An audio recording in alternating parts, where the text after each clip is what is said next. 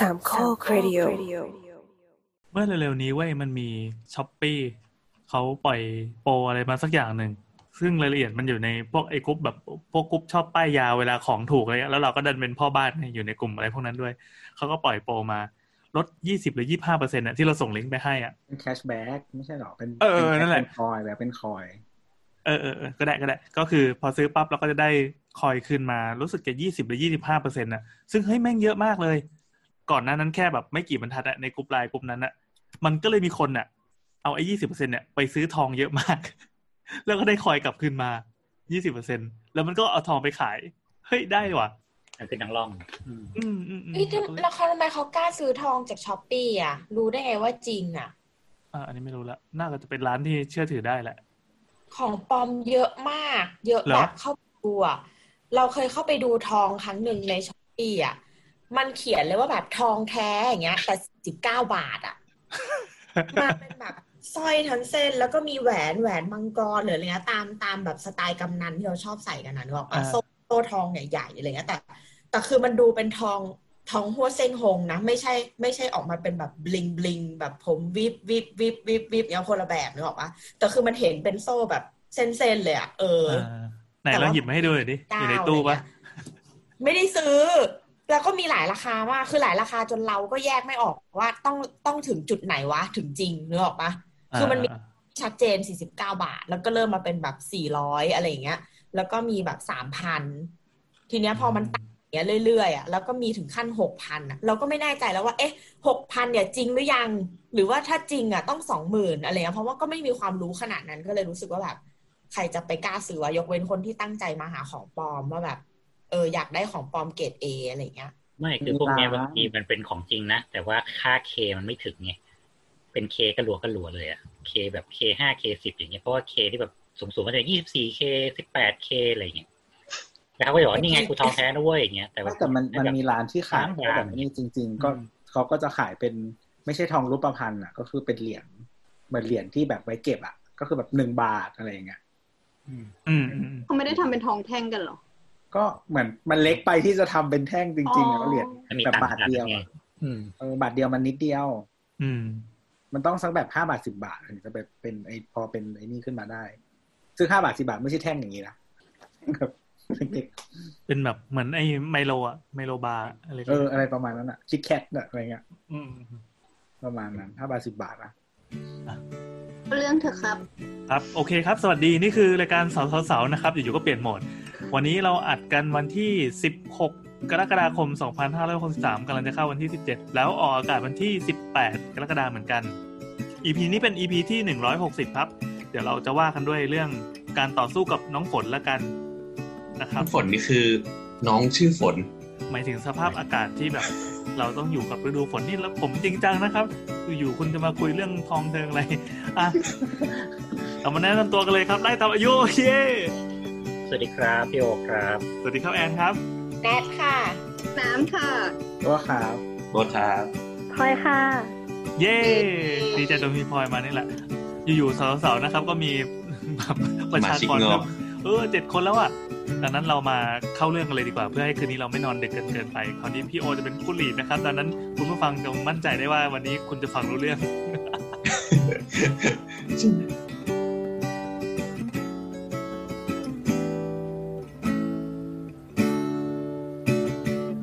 เดี๋ยวทำไมถึงมี EP นี้เอาเอามาก่อน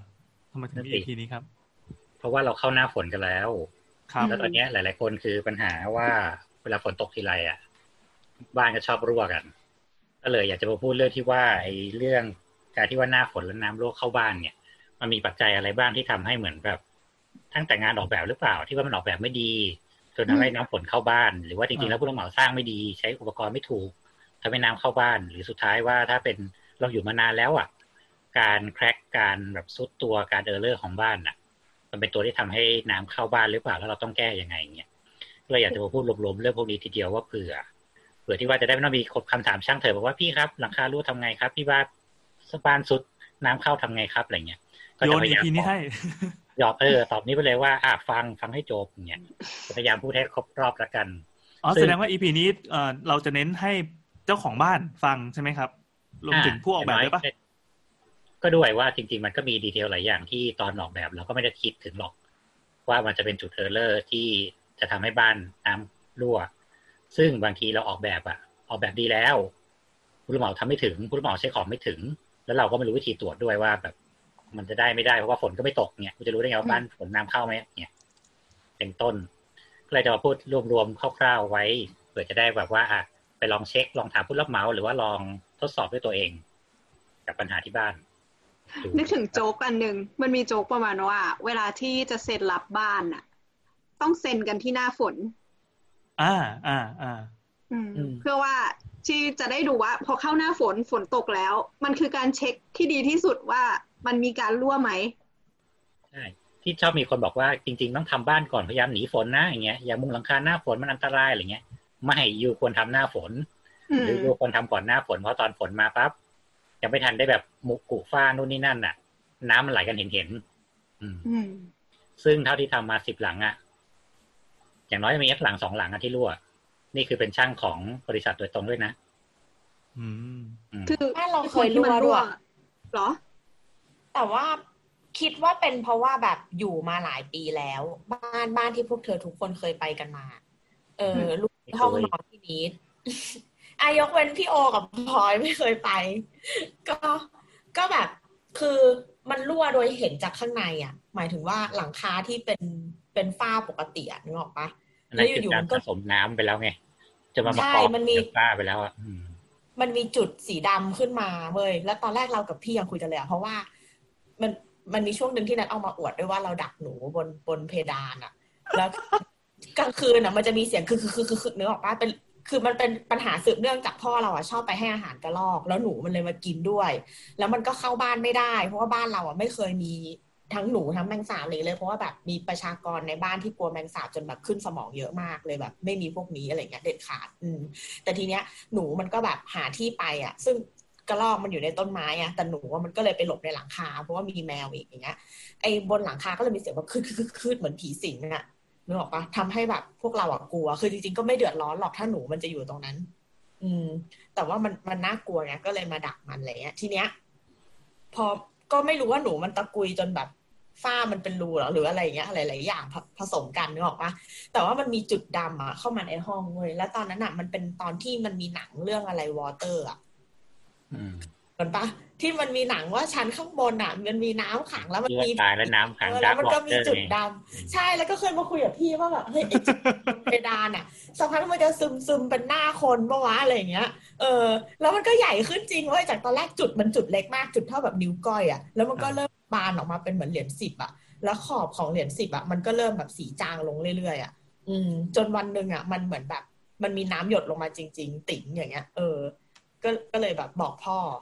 แล้วพ่อก็ฟีลแบบก็หลังคาร่วงไงวะไอ้พวกนี้นี่อย่างเงี้ยเออพ่อไปเชิญบาทหลวงมาอืมแล้วรู้ได้ไงเป็นหนูแล้วเขาก็เลยแบบซ่อม รู้ได้ไงว่าเป็นหนูอืมรู้ได้ไงเป็นหนูอะอะกลับมาก่อน อะก็จะขอพูดตั้งแต่ว่านี่เลยละกันว่าเรื่องมาสมมติว่าคนคนจะสร้างบ้านเนี่ยสิ่งที่ควรคำนึง ในการที่แบบว่าปัญหาเกี่ยวกับน้ำฝนจริง ๆ เนี่ย การที่ฝนรั่วเนี่ย สิ่งแรกที่สุดเลยเนี่ยก็คืออย่างบ้านเราเป็นโซนทร o ปิคอลนะเป็นโซนเอเชียตะวันออกเฉียงใต้เป็นโซนที่ฝนตกหนักอะไรอยู่แล้วพวกเนี้ยหลังคาตั้งแต่สมัยก่อนแล้วก็ทำหลังคาสูงหลังคาชันกันอย่างเงี้ยอืมมันก็มีผลเพื่อที่ว่าเราต้องการเอาน้ำออกจากหลังคาให้เร็วที่สุด แต่ว่าพอมาเป็นหลังคายุคใหม่มาเป็นงานโมเดิร์นเป็นอะไรพวกเนี้ย ตอนนี้เราก็เริ่มแบบความชันของหลังโครงหลังคาอะไรพวกเนี้ย เราก็ค่อยไม่ค่อยมีผลเท่าไหร่กับการออกแบบละแล้วก็เอาเป็นพวกรูปร่างหน้าตาเราเอาที่เราชอบมากกว่าอะไรเงี้ย เพราะฉะนั้นก็คือตัวหลังคาเนี่ย เป็นตัวเป็นผลหลักเลยกับการที่เรื่องน้ำรั่วไม่รั่วกับบ้าน ซึ่งอาจจะขอพูดทั่วไปแล้วกันว่าอย่างน้อยคือถ้าสมมติหนึ่งร้อยคนน่ะมันก็จะมีสักสิบคนนั่นแหละที่อ่าที่เป็นบ้านดีไซน์อะส่วนใหญ่ก็จะอยู่ตามบ้านจัดสรร ตามอะไรที่มันไม่เป็นหลังคาปกติอย่างเงี้ย สิ่งหนึ่งที่ต้องคำนึงเลยก็คือหนึ่งวัสดุหลังคา จริงๆตัวจุดน้ำฝนที่มันรั่วจากหลังคาเนี่ยเขาบอกว่าวัสดุบนหลังคาที่มีรอยต่อน้อยที่สุดอะจะทำให้น้ำฝนไม่รั่วเข้าบ้านมากที่สุดนึกออกใช่ไหมอืมตะเข้ตะเข้อ่าอย่างสมมติเมทัลชีตอะเขาบอกว่าส่วนใหญ่ที่สุดสมัยนี้ใช้เมทัลชีตเพราะว่ามันจะไม่รั่วเพราะว่าเมทัลชีตหนึ่งแผ่นเนี้ยสมมติหน้ากว้างสามเมตรอะแล้วก็ยิงยาวได้ทั้งหลังคาเลยอย่างเงี้ย เพราะฉะนั้นรอยต่อสมมติว่ามีรอยต่ออยู่แค่หกจุดเท่านั้น อืม นั่นหมายความว่า อันเนี้ยเมทัลชีสส่วนใหญ่มันก็จะมีข้อได้เปรียบตรงที่ว่าน้ำมันจะรั่วน้อยที่สุด เพราะว่ามันเป็นวัสดุชิ้นเดียวทั้งแผ่นยาวๆเลย แล้วก็มีรอยต่อแค่ไม่ท่าไม่เท่าไหร่ แต่ข้อเสียงก็จะมีหลายอย่าง เช่นเสียงมันดังไม่กันความร้อนนู่นนี่นั่นอะนี่ก็ว่าไป เอ่อเมทัลชีตเวลาปูอะมันจะเป็นแผ่นยาวตลอดตลอดแนวความยาวตั้งแต่เขาเรียกว่าอะไรนะตั้งแต่สันหลังคาลงมาถึงชายคาเลยใช่ไหมครับ ใช่ครับ อันนี้แล้วแต่แล้วแต่รุ่นแล้วแต่ชนิด เพราะว่ามันแล้วแต่เมทัลชีตเนี่ยมันก็จะมีหลายแบบเช่นมีรุ่นคลิปล็อก รุ่นรางลึกรางตื้น รุ่นหน้ากว้างเมตรยี่สิบหน้ากว้างสามเมตรหน้ากว้างหกเมตรอะไรเงี้ยครับอืมอยู่ที่ว่าแล้วก็ดีไซน์หลังคาว่าเราจะปูไปแนวไหน แล้วเราแค่แผ่นอืมแผ่นชิ้นมาครอบอ๋อคือคุณสมบัติเขาอ่าเขาถูกดีไซน์มาเพื่อให้เหมือนแผ่นซ้อนแผ่นแล้วก็มีตัวหนีบรับไปอยู่แล้วเนี่ยเพราะฉะนั้นการที่น้ำจะซึมย้อนกลับขึ้นไปได้เนี่ย แทบไม่ค่อยมี แทบไม่ค่อยอืมเกิดขึ้นได้ ยกเว้นเราทำสลบไม่พอ อ่า ซึ่งถามว่าสโลปจริงๆเนี่ยเดี๋ยวนี้คือเขาบอกว่าปกติมันจะอยู่ประมาณเจ็ดองศา ที่เขาจะการันตีนะแต่เดี๋ยวนี้จริงๆมันแค่แบบหนึ่งถึงสององศาก็ไม่ค่อยมีปัญหาใช่ใช่การใช่น้ำย้อนโอ้ส่วนใหญ่ถ้าจะมีปัญหาก็คือ ช่างยิงห่วย ช่างยิงเผลอยิงทะลุยิงตะปูอัดเข้าไปหรืออะไรพวกเนี้ยช่างติดตั้งไม่ได้ถูกต้องตามหลักการติดตั้งอะก็จะทำให้มีปัญหาน้ำรั่วแต่มันก็จะน้อยมาก ซึ่ง แต่ว่ามันก็จะไม่สวยบางคนก็จะไม่ชอบถ้าไม่ใช่บ้านโมเดิร์นอะไรเงี้ยบางคนก็จะแบบแอะบ้านดูแบบกระจอกจังได้ได้ราคาถูกอย่างเงี้ยโคตรเมืองเลยอะเอ๊ะแอะถูกอ่าแล้วคนก็จะใช้แบบว่า อ่า คนก็จะมีความรู้สึกว่าถ้าเป็นคนมีสูงอายุหน่อยก็จะแบบใช้ CPAC Monier ใช้หลังคาแผ่นกระเบื้องคอนกรีต หลังคาเซรามิกอะไรพวกเนี้ยครับ อืม ซึ่งพวกเนี้ยแผ่นหนึ่งไซส์หนึ่งก็จะแบบสามสิบคูณสามสิบเซนเพราะฉะนั้นบางทีหลังคาหนึ่งหลังเนี้ยใช้กระเบื้องหลังคาทั้งหมดหกพันแผ่น นั่นหมายความว่าเรามีรอยต่อทั้งหมดหกพันจุด เออ เออเออเออเออซึ่งของพวกนี้พวกเนี้ยมันก็จะมีข้อดีข้อเสียต่างกัน ซึ่งตอนนี้วัสดุที่เป็นชนิดแผ่นและแบบเกรดดีที่สุดเนี่ยมันก็คือเป็นหลังคาเซรามิก มันคือกระเบื้องดินเผาที่เอาไปเผาจนมันเป็นเซรามิกแล้วอย่างเงี้ยพวกนี้จะสะท้อนความร้อน จะไม่เก็บความร้อน น้ำฝนจะไม่ซึม สีจะไม่สีแบบสิบยี่สิบจะปีไม่ลอกอืมเออจะไม่ลอก แต่ข้อเสียมันคือน้ำหนักเยอะอืมโครงสร้างใส่ก็ต้องแปรเยอะ โครงใช่โครงสร้างก็จะแพงขึ้น ซึ่งถ้าจะมีปัญหาเกี่ยวกับน้ำรั่วคือหนึ่งช่างปูไม่ได้มาตรฐานคือเรียงไม่เก่งสปกลบติใช่ปะช่างเวลาปูเนี่ยเขาจะต้องมีการจับระดับจับแปรตั้งแต่ตั้งแต่วางโครงสร้างแปรละต้องเรียงแถวให้มันซ้อนทับกันสนิท แล้วก็จะไปเก็บตามขอบตามอะไรที่เขาจะมีพวกครอบแห้งครอบเปียกอะไรพวกเนี้ยครับตามวัสดุที่เขาเตรียมไว้ให้ ซึ่งมันก็จะมีช่างชนิดที่ว่าเขาเรียงจากข้างล่างนี่แหละก็เรียงเรียงขึ้นไปเสร็จปั๊บไปแถวสุดท้ายไอ้เหี้ยเบี้ยว ครอบปิดไม่สนิททำไงดีวะเอาวะเจ้าของบ้านแม่งไม่ปีนขึ้นมาไว้กลัวครอบเสร็จแล้วก็ปูนใส่ เอาแบบเอาปูนยังไงยัดครับ ยัดรูที่มันครอบไม่สนิทอะ แล้วมันอ่าก็เป็นพอกๆอะ อ๋ออำพรางคดีอะนะ อ่า ซึ่งเจ้าของบ้านไม่ปีนขึ้นมาอยู่แล้วสถาปนิกไม่ปีนขึ้นมาอยู่แล้ว คนตรวจงานนับคนได้ที่จะปีนขึ้นมาอะไรเงี้ย แต่เหมือนบ้านเราอะจะซ่อมแบบนั้นแหละ เมื่อกี้เล่าไม่จบเพราะว่าหลุดไปก่อน อ่า คือ เหมือนที่พี่โอพูดเลยคือบ้านนัดอะมันไม่เหมือนเหมือนมันไม่ได้รั่วคือตรงจุดกันนะคือหมายถึงว่าจากการไม่มีประสบการณ์ที่เราบอกว่าเรารู้ว่ามันรั่วเพราะเราดูในบ้านใช่ไหมว่ามันมีน้ำหยดลงมา แต่ถ้าสมมติว่าแบบยิงแมปกลับขึ้นไปบนหลังคา มันไม่ได้รั่วตรงนั้นอะ มันไม่ได้รั่วเป็นเส้นตรงลงมา มันรั่วตรงไหนก็ไม่รู้ แต่ว่าน้ำอะมันมาเจิ่งกันตรงนั้นจนมันแบบซึมอะแล้วทะลุลงมาพอดี คือตรงนั้นมันแค่เป็นแอ่งอย่างเงี้ยหมายความว่าหมายความว่าเหนือฝ้าขึ้นไป มันทำอ่าน้ำมันไหลเสร็จปั๊บมันมันก็ไปกองจุดที่ต่ำที่สุดของฝ้าใช่แล้วก็ย้อยลงมาใช่อ่าโอเคใช่ แล้วมันก็เป็นจุดนั้นแหละ มันก็เลยทะลุตรงนั้น แต่ว่ามันรั่วตรงไหนก็ไม่รู้ แล้วเราก็คือแบบ ไม่รู้ว่าสุดท้ายอะหาไม่เจอ หรือว่าหาเจอแล้วแล้วเป็นอันนี้จริง ๆ ก็คือ มันเกิดจากการที่ฝนนะมันตกหลายวันติดต่อกัน แล้วลมมันแรง แล้วมันก็เลยย้อนแบบ หมายถึงว่ามันไม่ได้มันไม่ได้มีรูรั่วเลยข้างบนอะมันเป็นการแบบ เหมือนวางซ้อนซ้อนๆกันอะแต่ลมอะมันพัดแล้วหอบเอาน้ำแบบแทรกรูเข้าไปอะนึกออกปะเออซึ่งถ้าสมมติว่าตามปกติอะเป็นแบบเนี้ย ครั้งหนึ่งแล้วฝนหยุดตกสองวันมันก็จะแห้ง แต่พอมันฝนตกติดติดติดติดกันทุกวันอะมันก็เลยเจิ่งเป็นแบบเออเลยเลยมีแอ่งน้ำอยู่บนหลังคาอะไรเงี้ย ก็เลยคิดว่าสุดท้ายอะน่าจะแบบซ่อมโดยการเอาอะไรสักอย่างเอาไปอุดนั่นแหละ อืมเพราะว่าพ่อเป็นคนซ่อมเองอ่า ซึ่งอันนี้มันเป็นปัญหา ซึ่งปัญหาแบบปัญหารอยลมพัดย้อนเนี่ยมันเป็นปัญหาทั่วไปเลยนะกับการที่คนเจอ ซึ่งหลักๆมันมีสองอย่างคือหนึ่งน้ำมันแรงจริงๆมันจะย้อน ซึ่งอันเนี้ยมักจะเกิดไม่บ่อยหรอก มันก็จะเป็นแบบว่าต้องอย่างที่แนทว่าสองสามวันก็จะหายละ แต่สองคือปกติพวกนี้เขาจะถูกออกแบบมาวัสดุแต่ละอย่างจะมีระยะซ้อนทับที่เขาการันตีว่าน้ำจะไม่ย้อนเข้า เช่นถ้าเป็นกระเบื้องรอนกู้กระเบื้องหลังคาแผ่นสี่เหลี่ยมซีเมนต์ ซีเมนต์ใหญ่ๆเมตรยี่สิบสองเมตรสี่สิบเนี้ยเขาบอกจะมีระยะซ้อนยี่สิบเซนคุณต้องเอาแบบแผ่นบนแผ่นล่างวางทับกันให้มันห่างกันยี่สิบเซนในองศาที่เขาตั้งไว้ ยังไงน้ำจะไม่หวันย้อนเข้าแน่นอน ซึ่งส่วนใหญ่บางทีช่างทำไม่ถึงทุกยี่ห้อ ทุกชนิดของกระเบื้องจะมีการเขียนพวกนี้ไว้ ซึ่งส่วนใหญ่บางทีช่างทำไม่ถึง และนี่ก็มักจะเป็นปัญหาที่ทุกบ้านจะเจอหรือแม้แต่บ้านจัดสรรจะเจอบ่อยมากเพราะว่าเขารีบเร่งส่งงานปูปูปูเสร็จให้จบ อุปกรณ์สมัยใหม่พวกนี้หลังคาวัสดุหลังคาเขาจะมีตัวอุปกรณ์เขาจะใส่ตัวครอบตัวครอบสันครอบหลังคาครอบอะไรพวกนี้ผลิตเรามาให้ครบชุดตั้งแต่แรกอยู่แล้ว ซึ่งพวกนี้มันจะเป็นระบบที่เรียกว่าระบบแห้งเขาจะถูกออกแบบมาด้วยการใช้สกรูใช้อุปกรณ์ยึดเรียบร้อยไม่ต้องยุ่งกับปูนเลยเพราะว่าไอ้พวกเนี้ยมันจะมีของสองระบบเขาเรียกว่าระบบแห้งกับระบบเปียก ระบบเปียกคือการเอาปูนขึ้นไปหล่อตามสันตามขอบเพื่อเก็บงานทั้งหมด อันนี้มันจะเป็นการก่อสร้างในยุคเก่า พออุปกรณ์สมัยใหม่มากูก็ครอบเสร็จกูก็เอาปูนใส่อัดเข้าไปอะหวังดีว่าเดี๋ยวมันจะได้แบบแข็งแรงขึ้น แต่กลายเป็นว่ามันทำให้เกิดความเออร์เลอร์ขึ้นในวัสดุเพื่อจะสร้างบ้านอย่างเงี้ยนั่นแหละก็ต้องมานั่งเวทเรื่องของวัสดุว่า คือวัสดุแต่ละอย่างมันก็มีข้อดีข้อเสีย ซึ่งถ้าเราจะเน้นว่าไม่อยากให้บ้านรั่วอะไรเงี้ย เราก็ต้องกำชับเรื่องของช่างให้ดีว่าทุกชนิดมันจะมีวิธีการติดตั้งที่ถูกต้องของเขาอยู่ หรือเราอาจจะใช้ซื้อวัสดุที่นั้น แล้วก็ให้ทางบริษัท ผู้ผลิตอะเป็นคนมาติดตั้งโดยที่เขาจะมีใบรับประกันให้ คือมันจะไม่ได้การันตีร้อยเปอร์เซ็นต์หรอกว่าเราจะได้งานที่ดี เพราะว่าบางทีบริษัทพวกนี้เขาก็จะไปจ้างช่างที่อยู่ในพื้นที่อีกทีหนึ่งที่ผ่านการอบรมของเขา แต่เราก็จะได้งานที่ดีไม่ดีก็ต้องอยู่ที่ช่างอีกทีหนึ่งแต่อย่างน้อยเราจะได้การันตีจากบริษัทว่าเราจะมีคนมาซ่อมให้ อันนี้คือ official official มีปัญหาอะไรก็เรียกเคลมได้ เรียกเคลมได้ ซึ่งแม่งโดนเคลมมาหลายบ้านแล้วครับ เนี่ยให้พูดยี่ห้อแล้วกัน เนี่ยอ่าพอนึกออกเลย นั่นแหละ ครับอะซึ่งวัสดุพวกนี้มันจะพูดถึงไปต่อว่าพอต่อไปบางคนดีไซน์ปั๊บอยากได้กระเบื้องแบบโบราณอยากได้กระเบื้องดินเผา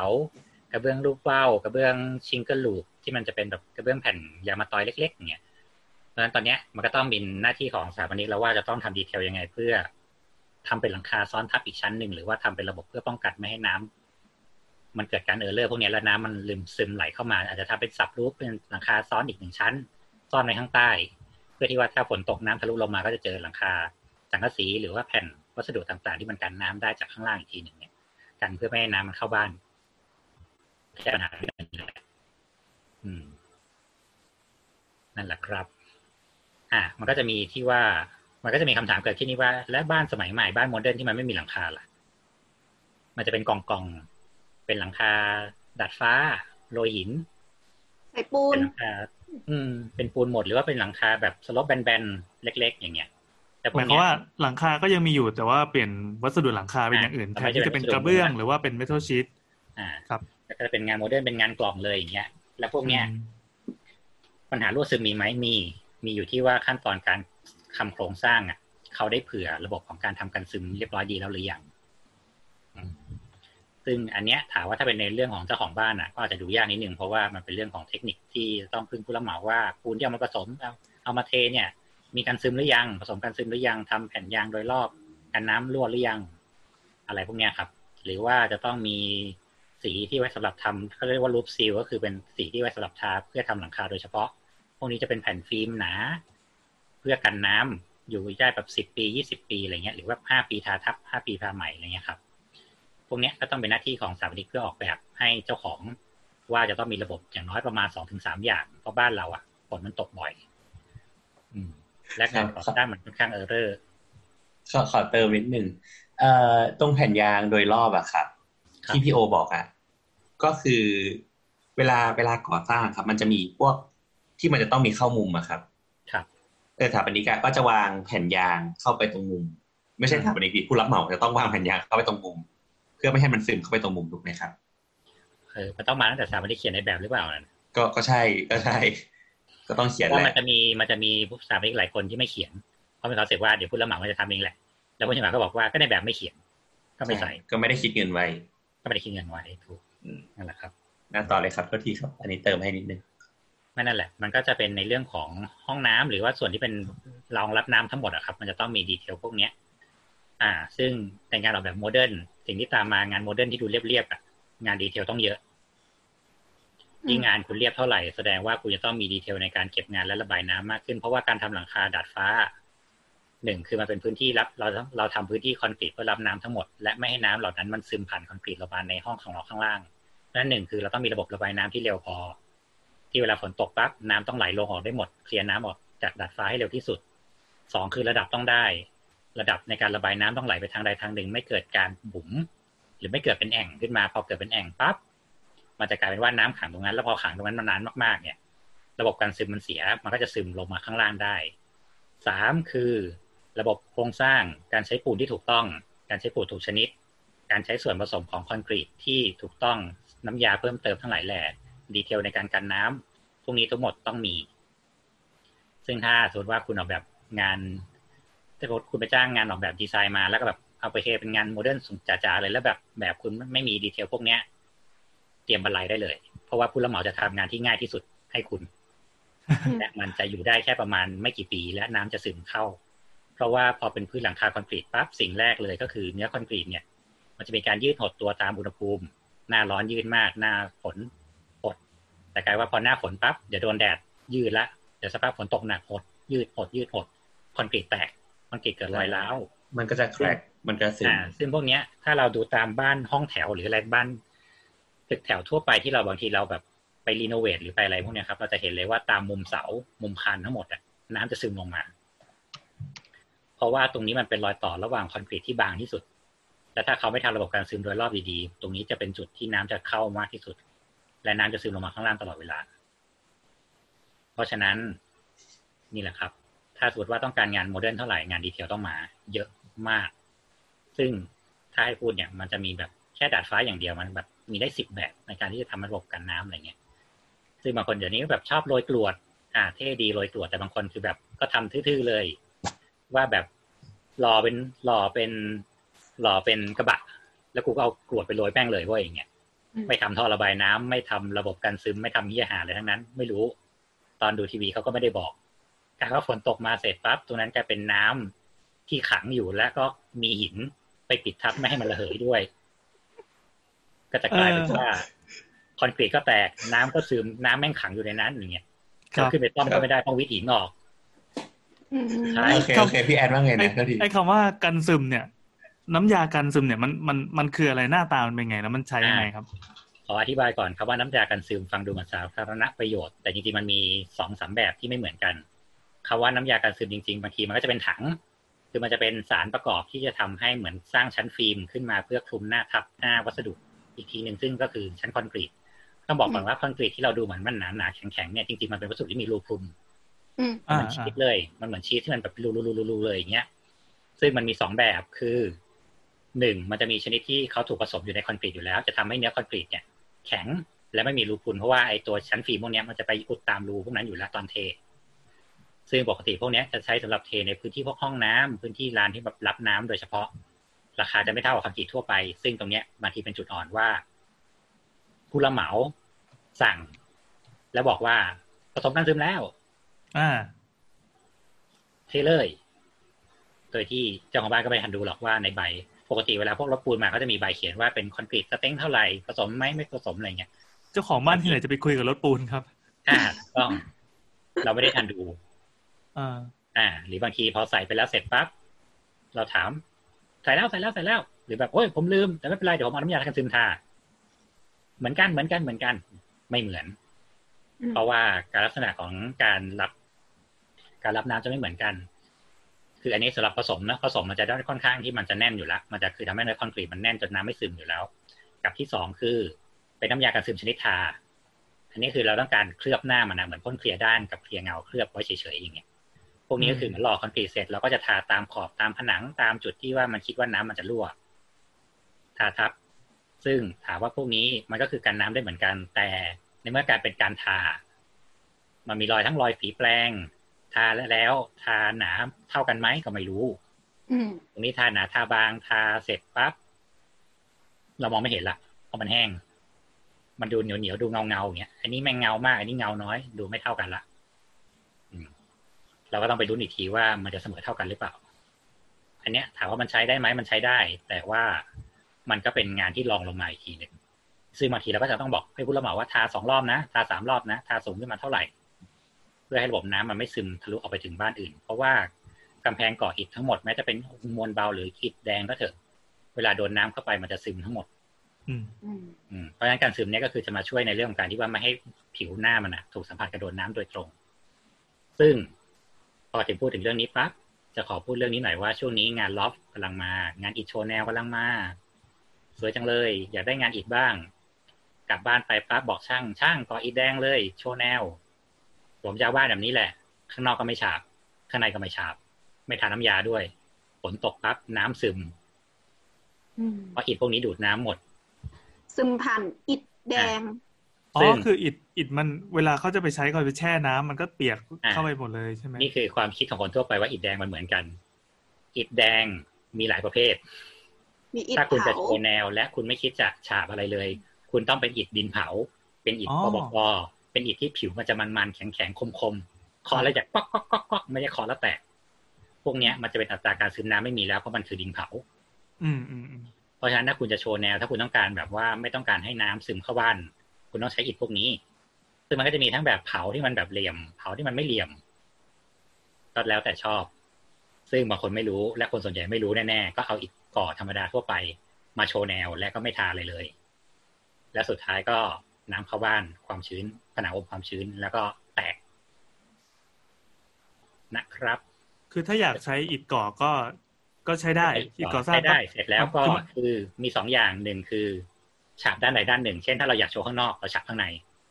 เพื่อกันไม่ให้น้ำมันซึมเข้ามาอะมันมันก็ซึมผ่านอิดมาแล้ว แต่มันก็มาอ่าอั้นอแต่ยู่ว่าตรพองมันโดนพอมันโดนแดดโดนอะไรมันก็จะระเหยออกไปไงนึกออกไหมอ๋อโอเค อ่าครับกับสองคือทาพวกน้ำยากันซึมเนี่ยแหละทาเคลือบเข้าไปก็จะเปลืองหน่อย ก็จะเปลืองหน่อยแต่ก็ต้องไปเลือกด้วยว่าเป็นเคลือบเงาเคลือบด้านอีก แล้วแต่ชอบเดี๋ยวนี้มันมีแบบนี้ด้วยนี่เหมือนอะไรคล้าย ๆ กระเบื้องที่แบบใช่หน้าตา texture เหมือน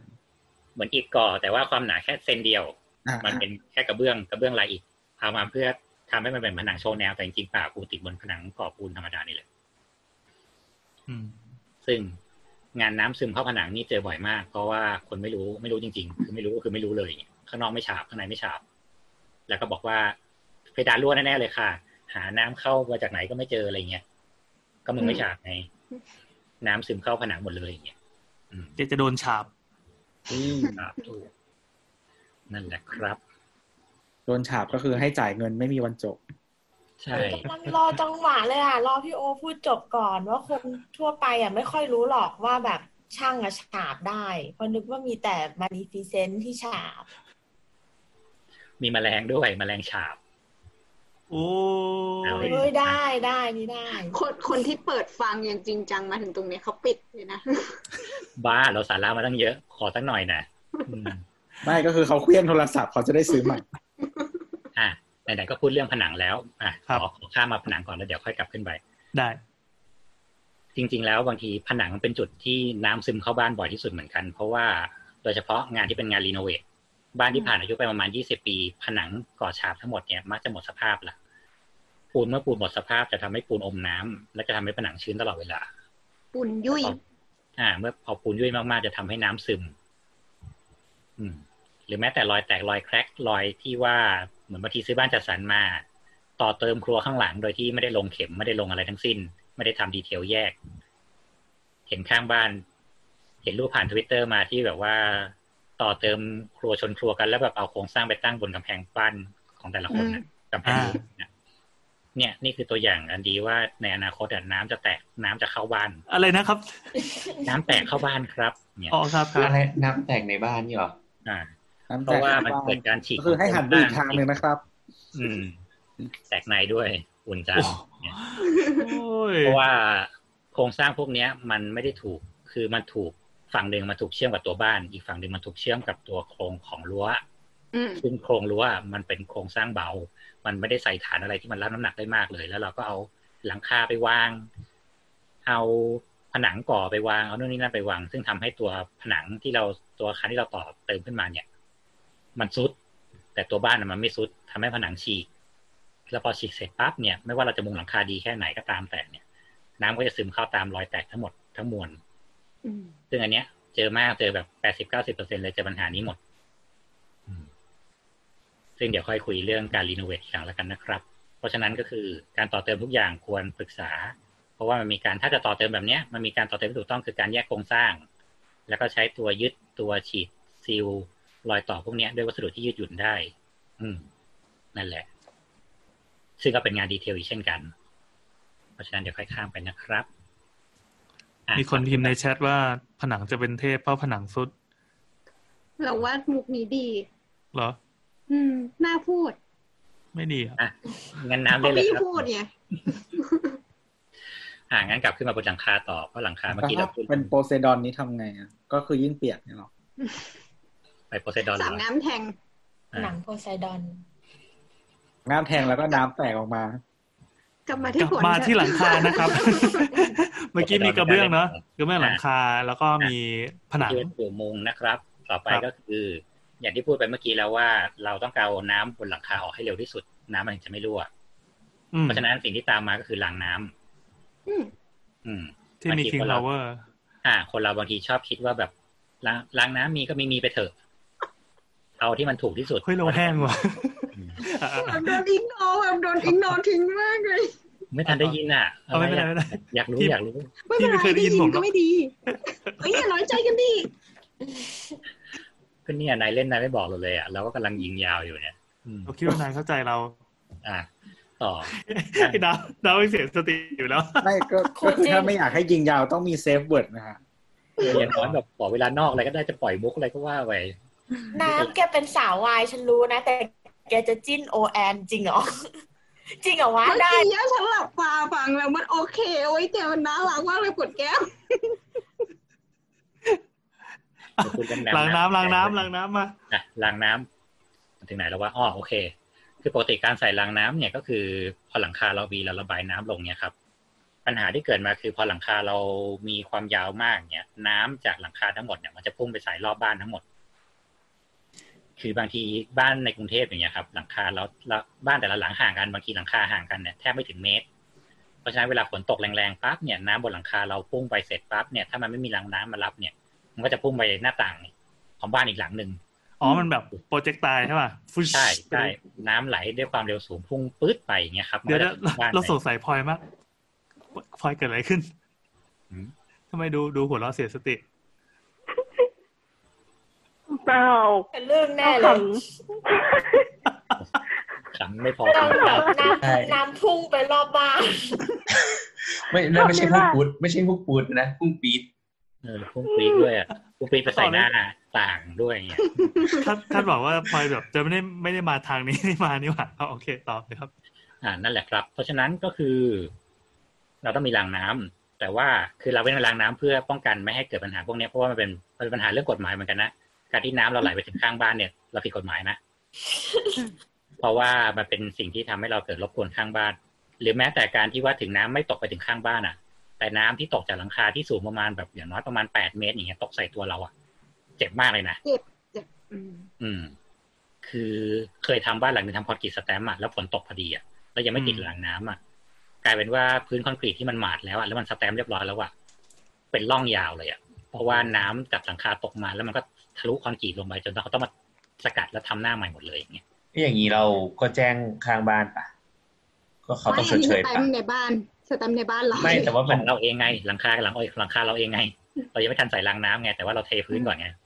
กลายเป็นว่าพื้นแม่งเป็นรอยน้ำโอเครอบบ้านเป็นรูปสี่เหลี่ยมเลยอะเพราะว่าฝนจากหลังคาตกลงมาแล้วมันกระแทกจนผิวคอนกรีตทะลุมาเลย อะอย่าว่าแต่คอนกรีตสแตมป์เลยพี่แบบคอนกรีตที่มันแห้งเรียบร้อยแล้วอะเราไม่ติดรางน้ำแล้วฝนมันมันตกทุกวันสมมตินะอืมผ่านไปไม่กี่ปีอะอีคอนกรีตนั้นแม่งเป็นหลุมเฉยเลย อืม น้ำจดลงหินเนี่ย ทุกวันหินมันยังกร่อน อืมนั่นแหละคเอ๊ะรับเราเราเรามาทางนี้เหรอไม่เราก่อนเราเรากลับก่อนแต่ว่าเรากลับไปทางจริงจังไหมเออครูบาอาจารย์เขาก็เปิดให้เด็กฟังเพราะฉะนั้น การที่เราทำรางน้ำเนี่ย ก็อย่างที่จะบอกว่าคือปริมาณน้ำมันจะเยอะมากอะเราต้องมีการคำนวณรางน้ำที่ดีเพียงพอเพราะไม่งั้นมันจะเกิดการสิ่งที่เรียกว่าน้ำล้นราง คือน้ำอะมันล้นออกข้างนอกอะไม่เท่าไหร่ แต่ส่วนใหญ่ที่เกิดขึ้นคือน้ำจะล้นแล้วไหลย้อนเข้าบ้าน ปกติหลังคาเราอะ ปกติถ้าเป็นหลังคาเป็นจั่วเป็นหลังคาปั้นหยาอะไรเงี้ยครับ มันจะมีการจบปลายคาจายคาอยู่สองแบบคือหนึ่งเฉียงตามแนวสโลปของหลังคา ตั้งฉากกับหลังคา กับสองคือตัดเป็นรูปเส้นตรงเอา ซึ่งใหม่ถ้าถ้าทำแบบตั้งฉากกับหลังคา ตั้งฉากกับสลบหลังคาเนี่ยไม่ค่อยมีปัญหาหรอกเพราะว่ารางน้ำเราจะเอียงออกนอกบ้านขอไม่ขอไม่อีกทีขอไม่ะคือรางน้ำน่ะอ๋อให้ดีโออธิบายนึกภาพนึกภาพเราเอากล่องยาสีฟันมาก็ได้ครับ แล้วเราก็สมมติว่าเราตั้งเราเราเราสมมติว่าเราเอากล่องยาสีฟันน่ะเอียงตามแบบเหมือนสลบหลังคาอย่างเงี้ยครับเอียง45องศาก็ได้ แล้วเราดูตูดของมันน่ะ ตูดของกล่องยาสีฟันน่ะ มันจะเฉียงตามนึกออกไหมมันจะตั้งฉากกับสลบของไม่ว่าจะติดกล่องไปทางไหนก็ตามอะตูดไปต้องเฉียงอ่าอ่าอ่าอืมแต่มันจะมีหลังคาบางประเภทที่เขาออกแบบมาว่า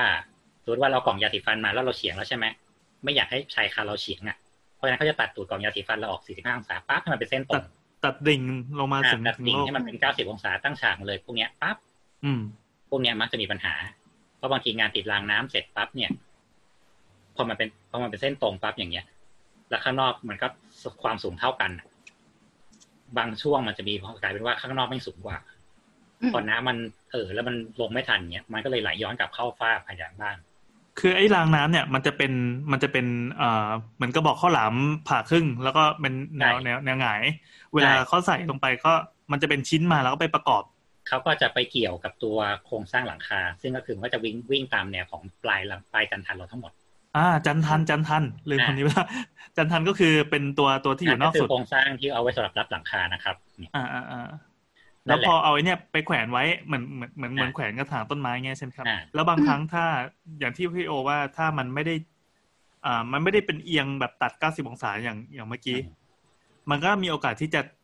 ไอตัวรางน้ำเนี่ยมันอาจจะเอียงจนจนเวลาน้ำเข้าปั๊บมันก็ตีย้อนขึ้นกลับเข้าไปใต้ใช่ใต้วัสดุมุงอีกทีหนึ่งคือนึกภาพว่าเวลาช่างทำงานนะ ยังไงมันก็ไม่วันได้ระดับร้อยเปอร์เซ็นหรอก มันจะมีบางช่วงที่โอเค พอใกล้ตัวยึดปั๊บเนี่ยโอเค มันได้ฉากได้ระดับดี แต่พอมันเลยไปสักเมตรหนึ่งเนี่ยครับ มันอาจจะโก่งลงหรือมันจะโค้งขึ้นก็ได้อืม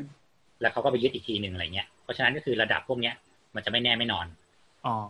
อืม มันก็มีโอกาสที่บางที น้ำมันลงไม่ทันเสร็จแล้วมันก็ย้อนกลับขึ้นไปได้ ซึ่งการที่น้ำลงไม่ทันเนี่ยมันก็มีอยู่สองอย่างคือหนึ่งล้างน้ำเราเล็กเกินไป สองท่อระบายน้ำที่เราต่อกับรางน้ำเราอะน้อยเกินไป อืมพวกนี้จริงๆเขาจะมีสูตรคำนวณอยู่ครับ เช่นรางสี่นิ้วรางกว้างสิบเซนเนี่ยสำหรับความยาวของหลังคาไม่เกินห้าเมตร ความยาวของชายคาเหรอคะอ่า ก็คือตั้งแต่จากหัวข้างบนจนมาถึงปลายสุดข้างล่างของปลายจันทันเนี่ยอืมถ้าสมมติไม่ถึงห้าเมตรเนี่ยเราใส่สามารถเราสามารถใส่รางน้ำขนาดสี่นิ้วถึงห้านิ้วได้ พวกเนี้ยจะสามารถดักน้ำได้เพียงพอที่น้ำจะไม่พุ่งเลยออกไปและน้ำจะระบายลงทัน แต่ถ้าสมมติว่าหลังคาเรายาวกว่านั้นเช่นสิบเมตรสิบห้าเมตร เราจะต้องเพิ่มเป็นห้านิ้วหกนิ้ว หรือบางทีเราต้องพับหล่อให้มันเป็นแปดนิ้ว หรืออะไรที่มันใหญ่เลยแบบโรงงานน่ะ คือบางทีตามรางไอ้รางน้ำของโรงงานเนี่ยครับที่แบบหลังคาสแปนแบบสิบกว่าเมตรอะไรเงี้ยบางทีรางน้ำเขาเป็นเมตรเลยนะ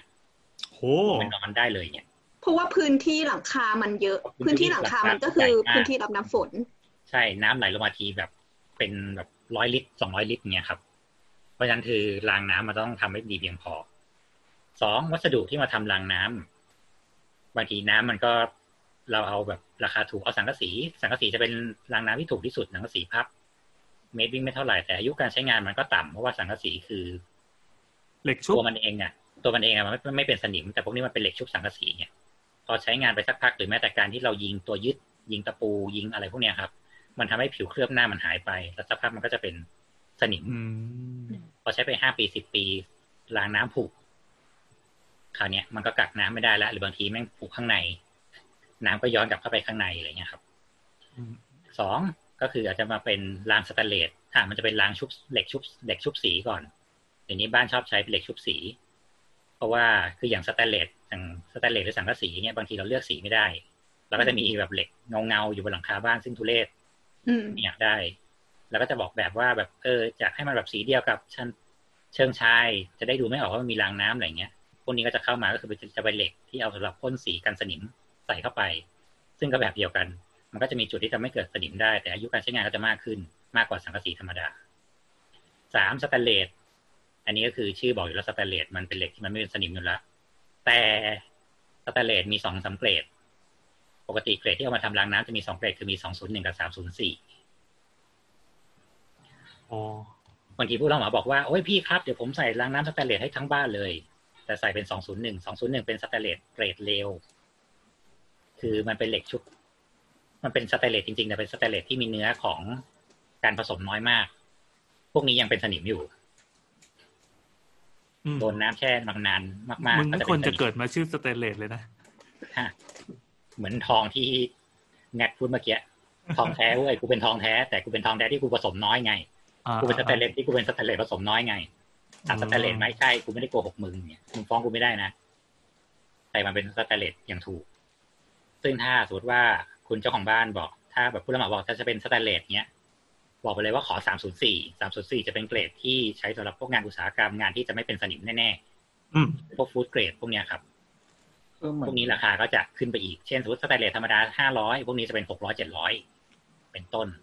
ก็เหมือนมันผสมโครเมียมน้อยเงี้ยเหรอ มันเลยแบบอ่าเด่นใช่ แล้วก็มันจะมีมีเด็กมาเลทของการผสมของมันไม่เท่ากัน ซึ่งบางที201ก็เอาไปทำอย่างอื่น ที่ไม่ใช่เอามาทำงาน outdoor ก็ไปทำงาน indoor ทั่วไป และที่จะเจออีกที่หนึ่งที่เขาชอบเอาสแตนเลสมาย้อมแมวคือรางประตูหน้าบ้าน เวลารางประตูเข็นเข้าเข็นออกเนี่ยครับ เหล็กที่มันเป็นเส้นกลมที่เอาไว้สำหรับรองรับตัวประตูเลื่อนน่ะ เขาจะชอบบอกว่าเอาสแตนเลสมาให้สแตนเลสมาให้ แต่เกินครึ่งอะจะเอา201มาให้ ซึ่งพอโดนฝนครั้งเดียวก็จะกลายเป็นสนิมเรียบร้อยแล้ว จะเป็นสนิมสีดำๆไม่สวยไม่สวยนั่นแหละอืมอืมซึ่งพวกนี้ก็บอกให้เปลี่ยนนะครับขอแทรกสามนิดนึงอันนี้อ่าค่ะอ่าครับขอแทรกแทรกนิดนึงเรื่องสแตนเลสมันก็เหมือนกับอันนี้ไม่ใช่เรื่องบ้านนะ แต่เป็นเรื่องการซื้อเครื่องครัวอย่างเงี้ยเขาก็บอกว่าสแตนเลสสองศูนย์หนึ่งกับสามศูนย์สี่มันต่างกัน ก็ถ้าเกิดว่าทุกคนอันนี้อ่านในกระทู้พันทิปเขาบอกว่าแนะนำให้ซื้อเครื่องครัวสแตนเลสที่เป็นสามศูนย์สี่มากกว่า เพราะว่าเปอร์เซ็นต์การกัดกร่อนมันน้อยกว่า ยิ่งถ้าทำครัวต่างๆ อย่างเงี้ยนะคะ นั่นแหละ เขาบอกว่า304จะทนไม่เป็นสนิมราคาแพง201ก็ราคาจะย่อมเยาวลง แต่ก็เสี่ยงมาก ๆ ที่จะเป็นสนิมได้นั่นแหละค่ะ เห็นได้ชัดที่สุดอะ ใครเคพวยกกินภาแบบชนะในร้านเกาหลีปะอ่าอืมเคยกินใช่พวกหม้อชาบูแบบราคาถูกๆป่ะพวกแบบเครื่องละไม่กี่ร้อยแล้วแบบต้มได้อะ แล้วพอเรากินไปสักพักมันก็จะมีจุดสีดำๆอยู่ที่ก้นหม้อแล้วแบบเฮียอะไรวะนั่นแหละคือ201ที่โดนมันนำคที่วามโดนร้อนเหมือนไม่ดีน้ำส้มในน้ำจิ้มชาบูหรืออะไรเงี้ยเข้าไปทีเดียวอะ มันก็กัดเรียบร้อยแล้วไง เพราะฉะนั้นผิวหน้าของสิ่งที่เป็นสแตนเลสเคลือบทั้งหมดก็ไปแล้ว แล้วพอเราต้มซ้ำๆๆไปนั่นคือเรากำลังกินสนิมไปตลอดทุกครั้งทุกครั้งทุกครั้งทุกครั้งก็คือเพิ่เรามเหล็กเพิ่มเพิ่มเหล็กเออ iron ให้เราอ่าแปลว่าวัสดุทำนองนี้ไม่ควรใส่น้ำส้มสายชูมะนาวอะไรอย่างนี้ดีที่เป็นคือถ้ากรดเป็นสแตนเลสจริง ๆ มันก็มันทนได้ไงอ๋อเพราะว่ามันมีส่วนผสมของส่วนที่เป็นการป้องกันการกัดกร่อนได้อย่างเงี้ยมากกว่า แต่พอมันเป็นสแตนเลสเนื้อน้อยที่เขาผสมพวกเหล็กล่าเหล็กอะไรพวกนี้เข้าไปน้อยหน่อยจริงๆมันก็จะกันไม่ได้ ซึ่งบางทีก็จะไปทำพวกแบบขาโต๊ะ interior ไปทำคิ้วสแตนเลสไปทำอะไรที่แบบ โอเค การใช้งานมันไม่ได้สัมผัสอะไรพวกนี้โดยตรง แล้วมันก็ไม่เป็นสนิมถูกต้องแล้วเนี่ยแต่มันไม่ได้เอามาใช้สำหรับพวกนี้ไงอืมเดี๋ยวขอไว้เสตริมกนิดแต่งนึงวาวๆเนี่ยเหรอใช่ที่เมื่อกี้พลอยพูดเรื่องการเข้าครัว มันมีความเข้าใจผิดอีกอย่างหนึ่งแต่เราไม่รู้ว่ามันเป็นความเข้าใจผิดที่แมสหรือเปล่า คือไอ้พวกวัสดุพวกแบบกระทะหรืออะไรเงี้ยที่มันมีหลาย ๆ ชั้นน่ะ บางคนน่ะชอบมีความเชื่อแบบ ใช้เสร็จแล้วอะให้รีบล้างเลย มันจะได้แบบล้างออกเร็ว ซึ่งจริง ๆ มันทำให้วัสดุอะพังง่าย หมายถึงว่าด้วยความที่ด้วยความที่มันมีหลายชั้นน่ะไอ้แต่ละชั้นน่ะจริง ๆ มันเป็นวัสดุคนละชนิดเนอะว่าพวกกระทะเทฟลอนน่ะ แล้วมันอืมอืมก็มันก็จะค่อยๆขยายตัวหรือค่อย ๆ หดตัวในระยะที่ใช้เวลา อืม ทีเนี้ยพอเราทำทำความร้อนไปอะ เหมือนเหมือนเอามันไปทำอาหาร ผัดผัดข้าวเสร็จปุ๊บอะบางคนคือบอกว่าเอ้ยล้างเลยเนี่ย พอมันร้อนๆปุ๊บเทน้ำใส่แล้วมันแบบฉาคราบเอมันอจะใช่มันจะฟูใช่ ซึ่งอันเนี้ยเป็นความเชื่อที่ผิด แล้วมันทำให้พวกเนี้ยรอดเร็ว เพราะเหมือนแบบเหมือนมันไปโดนความเย็นทันทีอะแล้วแล้วชั้นที่มันโดนความเย็นมันก็หดตัวไม่ไม่ทันกับชั้นที่มันโดนความร้อนอะไรเงี้ย กระทะคุณก็จะพัง จริง ๆ การล้างกระทะที่ดีคือรอให้มันเย็นก่อน แล้วค่อยเอามันไปโดนน้ำทีหลัง ซึ่งอันเนี้ยมันเป็นความเชื่อมาจากสมัยก่อนไง สมัยก่อนเราใช้กระทะใบบัวกระทะแบบจีนไง เราใช้ที่วพออลเราเราทำเสร็จเราเราใช้ต้องรีบวอเอาล์กน้ำราดฟาบลงไปเพื่อจะได้แบบ เอาคราบมันคราบอัอะนไรนั้นมันเป็นวัสดุชนิแต่ดมันเป็นวัสดุคนละแบบไงอ่านั่นมันเป็นเหล็กเราก็เอามาเอออะไรนะเอามาเผาใช่ไหมให้มันแบบอืม แต่พออันนี้แต่มันว่าเป็นปกติเทฟลอนเป็นสารเคลือบมันก็ไม่เหมือนกันละอย่างที่แนทว่านั่นแหละ ปกติแล้วมันมีอินสตรั c ชั่นมาด้วยนะอ่านไม่เคยอ่านใครจะไปอ่านเนาะบางคน อ้าวไม่อ่านกันเหรอคะอุ๊ยนี่เขากำลังจะบอกว่าบางคนไม่อ่านแล้วพูดมาก่อนตัวอย่างเทฟลอนแรงไปแล้วประกันเนี่ยอืมเทฟลอนอะมันมีหลายเกรดด้วยก็คือแบบที่ราคาไม่เท่ากันอะ ก็คือ มันก็จะเป็นแบบคนละเกรดกันแบบแพลตตินัมเป็นเฮียหาเหวอะไรอะซูเปอร์อะไรของมันอะ ซึ่งความทนหรือว่าความระยะเวลาในการใช้งานหรืออะไรหรือการแบบความเหมาะสมในการใช้งานว่าใช้กับอะไรความร้อนแค่ไหนอะจริงๆมันจะบอกไว้ อืมไออืมคือสมมติว่ายี่ห้อเดียวกัน บอกว่าเทฟลอนเหมือนกันมีหลายซีรีส์อะมันจะมีตาเทฟลอนอยู่ว่าแบบ อันเนี้ยมึงเป็นเทฟลอนเกรดไหนอะไรอย่างนี้ด้วย ต้องดูว่ามันแบบจะไม่เหมือนกัน เหมือนกระทะเมื่อก่อนเรายี่ห้อคอรคออะไรอะที่บอกว่าเอาผงเพชรอะไรมาฉาบนั่นน่ะฮะ ตอนตอนเราไปเอาท์ติ้งกับเพื่อนน่ะแล้วเหมือนมีคนพูดเรื่องร้านอาหารที่อร่อยขึ้นมา เป็นแบบขาหมูกับก๋วยเตี๋ยวอะไรเงี้ย แล้วก็มีหนึ่งในเพื่อนบอกว่า อ๋อ ร้านเนี้ยที่เขาบอกว่าไม่เคยล้างมาห้าสิบปี แล้วอืมคนในกลุ่มอะที่ไม่เคยได้ยินเรื่องนี้มาก่อน แล้วช็อกมากก็เหมือนแบบแปลว่าอะไรวะไม่เก็ตเหมือนแบบ คือยังไงนะ คือเขาไม่ล้างจานที่เสิร์ฟให้พวกเราเหรอเขาเอาไป น้ำเฉยๆหรอหรือยังไงก็คือแบบ ไม่ใช่มึงเขาคือเขาไม่ล้างหม้อเลย หม้อที่เขาต้มขาหมูให้แกกินน่ะเขาไม่เคยล้างเลย แล้วมันก็เลยบอกว่าแบบแล้วแล้วคือยังไงวะคือทำยังไงวะคือตักหมด แล้วก็ค่อยทำใหม่เหรออย่างเงี้ยนายก็บอกว่า มันไม่ตักหมดด้วยซ้ำแกเหมือนเขาจะตักแบบผิวบนน่ะนึกออกปะแต่ผิวก็จะเป็นหัวเชื้อไปเรื่อย เอออะไรอย่างเงี้ยเออแต่เราก็ไม่รู้ว่าเขาแบบเหมือนเวลาขายอาจจะควักข้างล่างที่แบบตุ๋นแล้ว แล้วก็ข้างบนทับถมลงไปใหม่หรือเปล่าแบบ เหมือนทำฟอสซิลอะ เออ แล้วก็เป็น แต่คือเหมือนมันหม้อเนี้ยจะเหมือนไม่มีวันหมดเนกออกปะมันจะแบบทำเองง่ายๆอะอืมเออเติมแล้วก็แบบตักอืมเติมแล้วก็ตักอะไรเงี้ย แต่มันจะมีความแบบความนัวของของมันอะ เออๆใช่ซึ่งก็คืออย่างนั้นแหละ มันจะไม่ซึ่งมีอัวันเยหมดแล้วไฟมันก็จะไม่มอดด้วยเพราะมันต้องต้มไปตลอดเวลา เออซึ่งอันเนี้ยมันเคยมีคนพูดว่าเหมือนแบบแมงสาบหล่นลงไปก็ไม่รู้เปล่าวะ เพราะว่ามันก็จะละลายเป็นเนื้อเดียวกันอะไรเงี้ยเออ แต่ประเด็นอะอันอันเนี้ยมันดิสมีอินทิเกรตไปแล้ว เออ มันคือเราไม่รู้นะว่าสุดท้ายแล้วทำอย่างเงี้ยมันถูกต้องไหมหมายถึงว่า ถ้ามันร้อนตลอดมันมันฆ่าเชื้อโรคได้หรือเปล่ามันแบบ อันอันนี้ขอไม่ยุ่งกับเรื่องของข้างในแล้วกัน แต่ว่าแต่ว่าถ้าพูดถึงเรื่องข้างนอกอะทางการเคยออกมาเตือนนะ ว่าถ้ามันรั่วให้แบบ ให้เปลี่ยนอะหรือให้ปรับปรุงอะอืม เพราะว่าบางคนน่ะ คือมันมันใช้มาห้าสิบปีมันต้องมีการรั่วเนกอะปะแล้วพอทางการไปตรวจอะไอ้กรมที่เกี่ยวข้องอะก็พบว่าเขาปะไปเลย โดยที่แบบอยู่ข้างในหม้อนึกออกปะแล้วบางทีวัสดุที่ใช้ปะอะก็ไม่ได้ valid อะมันคือตะกั่วเพอเขาบอกว่าเอาตะกั่วปะมันง่าย อันนี้เราก็ไม่เข้าใจว่าเพราะอะไรนะมันบัเข้ากใจกี้ได้ไงมั้งอืมเออเขาก็เลยบอกว่าแบบ หลายร้านพบว่า ตามรอยรั่วทั้งหมดอะเป็นตะกั่วแล้วแล้วพอตะกั่วมันไปอยู่บนรอยรั่วก็แปลว่าตะกั่วมันสัมผัสกับอาหารอาโดยหารเออ ซึ่งอันตรายมาก เพราะว่ามันโดนความร้อนด้วยอะไรเงี้ย เออ นั่นแหละนี่ไง มันก็เลยเป็นกฎว่าหม้อก๋วยเตี๋ยวต้องเป็นเหล็กสแตนเลสพับปั๊มขึ้นรูปไง เพราะว่าจริง ๆ การประกอบหม้อก๋วยเตี๋ยวเมื่อก่อนน่ะเขาจะเอาแผ่นสแตนเลสแผ่นๆๆน่ะ มาม้วนเสร็จปั๊บและไอ้ตรงรอยต่อทั้งหมดน่ะเขาก็จะเอาตะกั่วเชื่อมแล้วก็จีแอดเชื่อมเป็นเส้นเดียวกัน เพราะตะกั่วมันเป็นตัวที่ไว้สำหรับเชื่อมสแตนเลสและยิ่งช่องแบ่งหัวเบนข้างในอะเขาก็จะไปเชื่อมข้างในทุกช่อง ทุกช่องด้วยตะกั่วและพอเราเอาน้ำร้อนใส่เข้าไปเราก็จะกินก๋วยเตี๋ยวสัมผัสตะกั่วมาทั้งหมดจนตอนหลังเขาถึงบอกว่าต้องเป็นเราจะชอบเห็นตามที่แบบไปร้านก๋วยเตี๋ยวแล้วจะชอบมีแบบเป็นโลโก้ยี่ห้อแล้วก็แปะว่า นี่เป็นหม้อที่ขึ้นรูปด้วยสแตนเลสแผ่นเดียวเท่านั้น ไม่มีการเชื่อมด้วยตะกั่วก็คือน้ำมันไร้สาร แต่ว่าน้ำก๋วยเตี๋ยวไม่ไร้สาร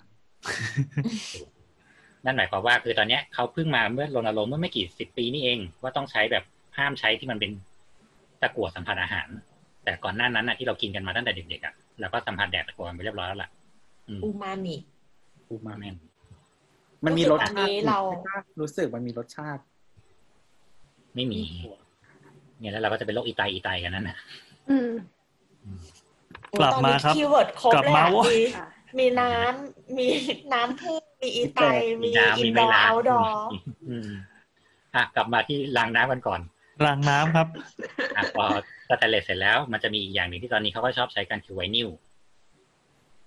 รางน้ำแบบไวนิลอันนี้ อันนี้ดูไฮโซกว่าปะอ่าล้างน้ำไวนิลก็คือจะเป็นรางน้ำ PVC ซึ่งเขาจะบอกว่า มันไม่มีการกัดกร่อนค่า มันจะไม่แบบเป็นสนิมแน่นอนค่ะครับประกันตลอดอายุการใช้งานค่ะ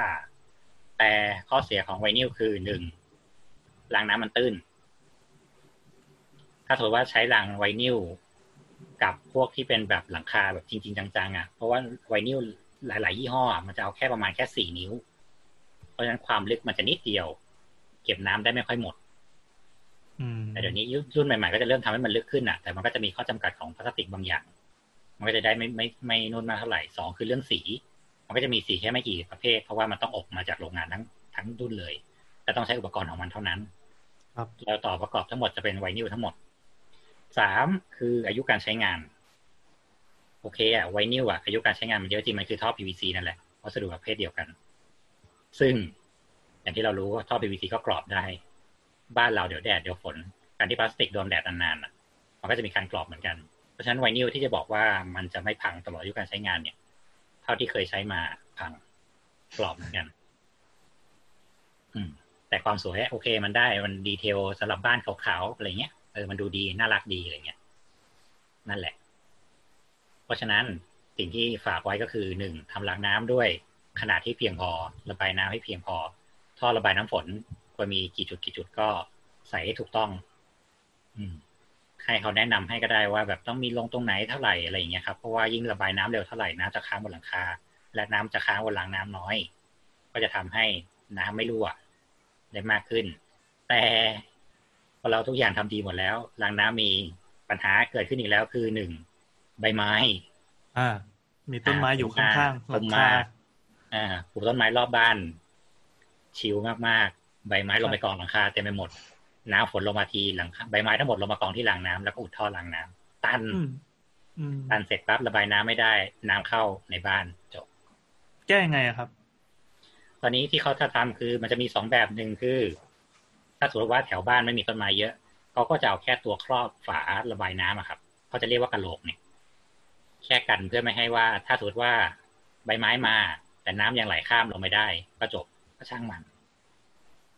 กระโหลกนี่กระโหลกนี่คืออยู่ตรงไหนครับกระโหลกคือจะปิดตรงฝาท่อเลยครับเหมือนฝาท่อระบายอ๋อน้ำที่พื้นอย่างเงี้ยแต่อันนี้มันจะเป็นเหมือนเหมือนที่โลกสุกี้อะ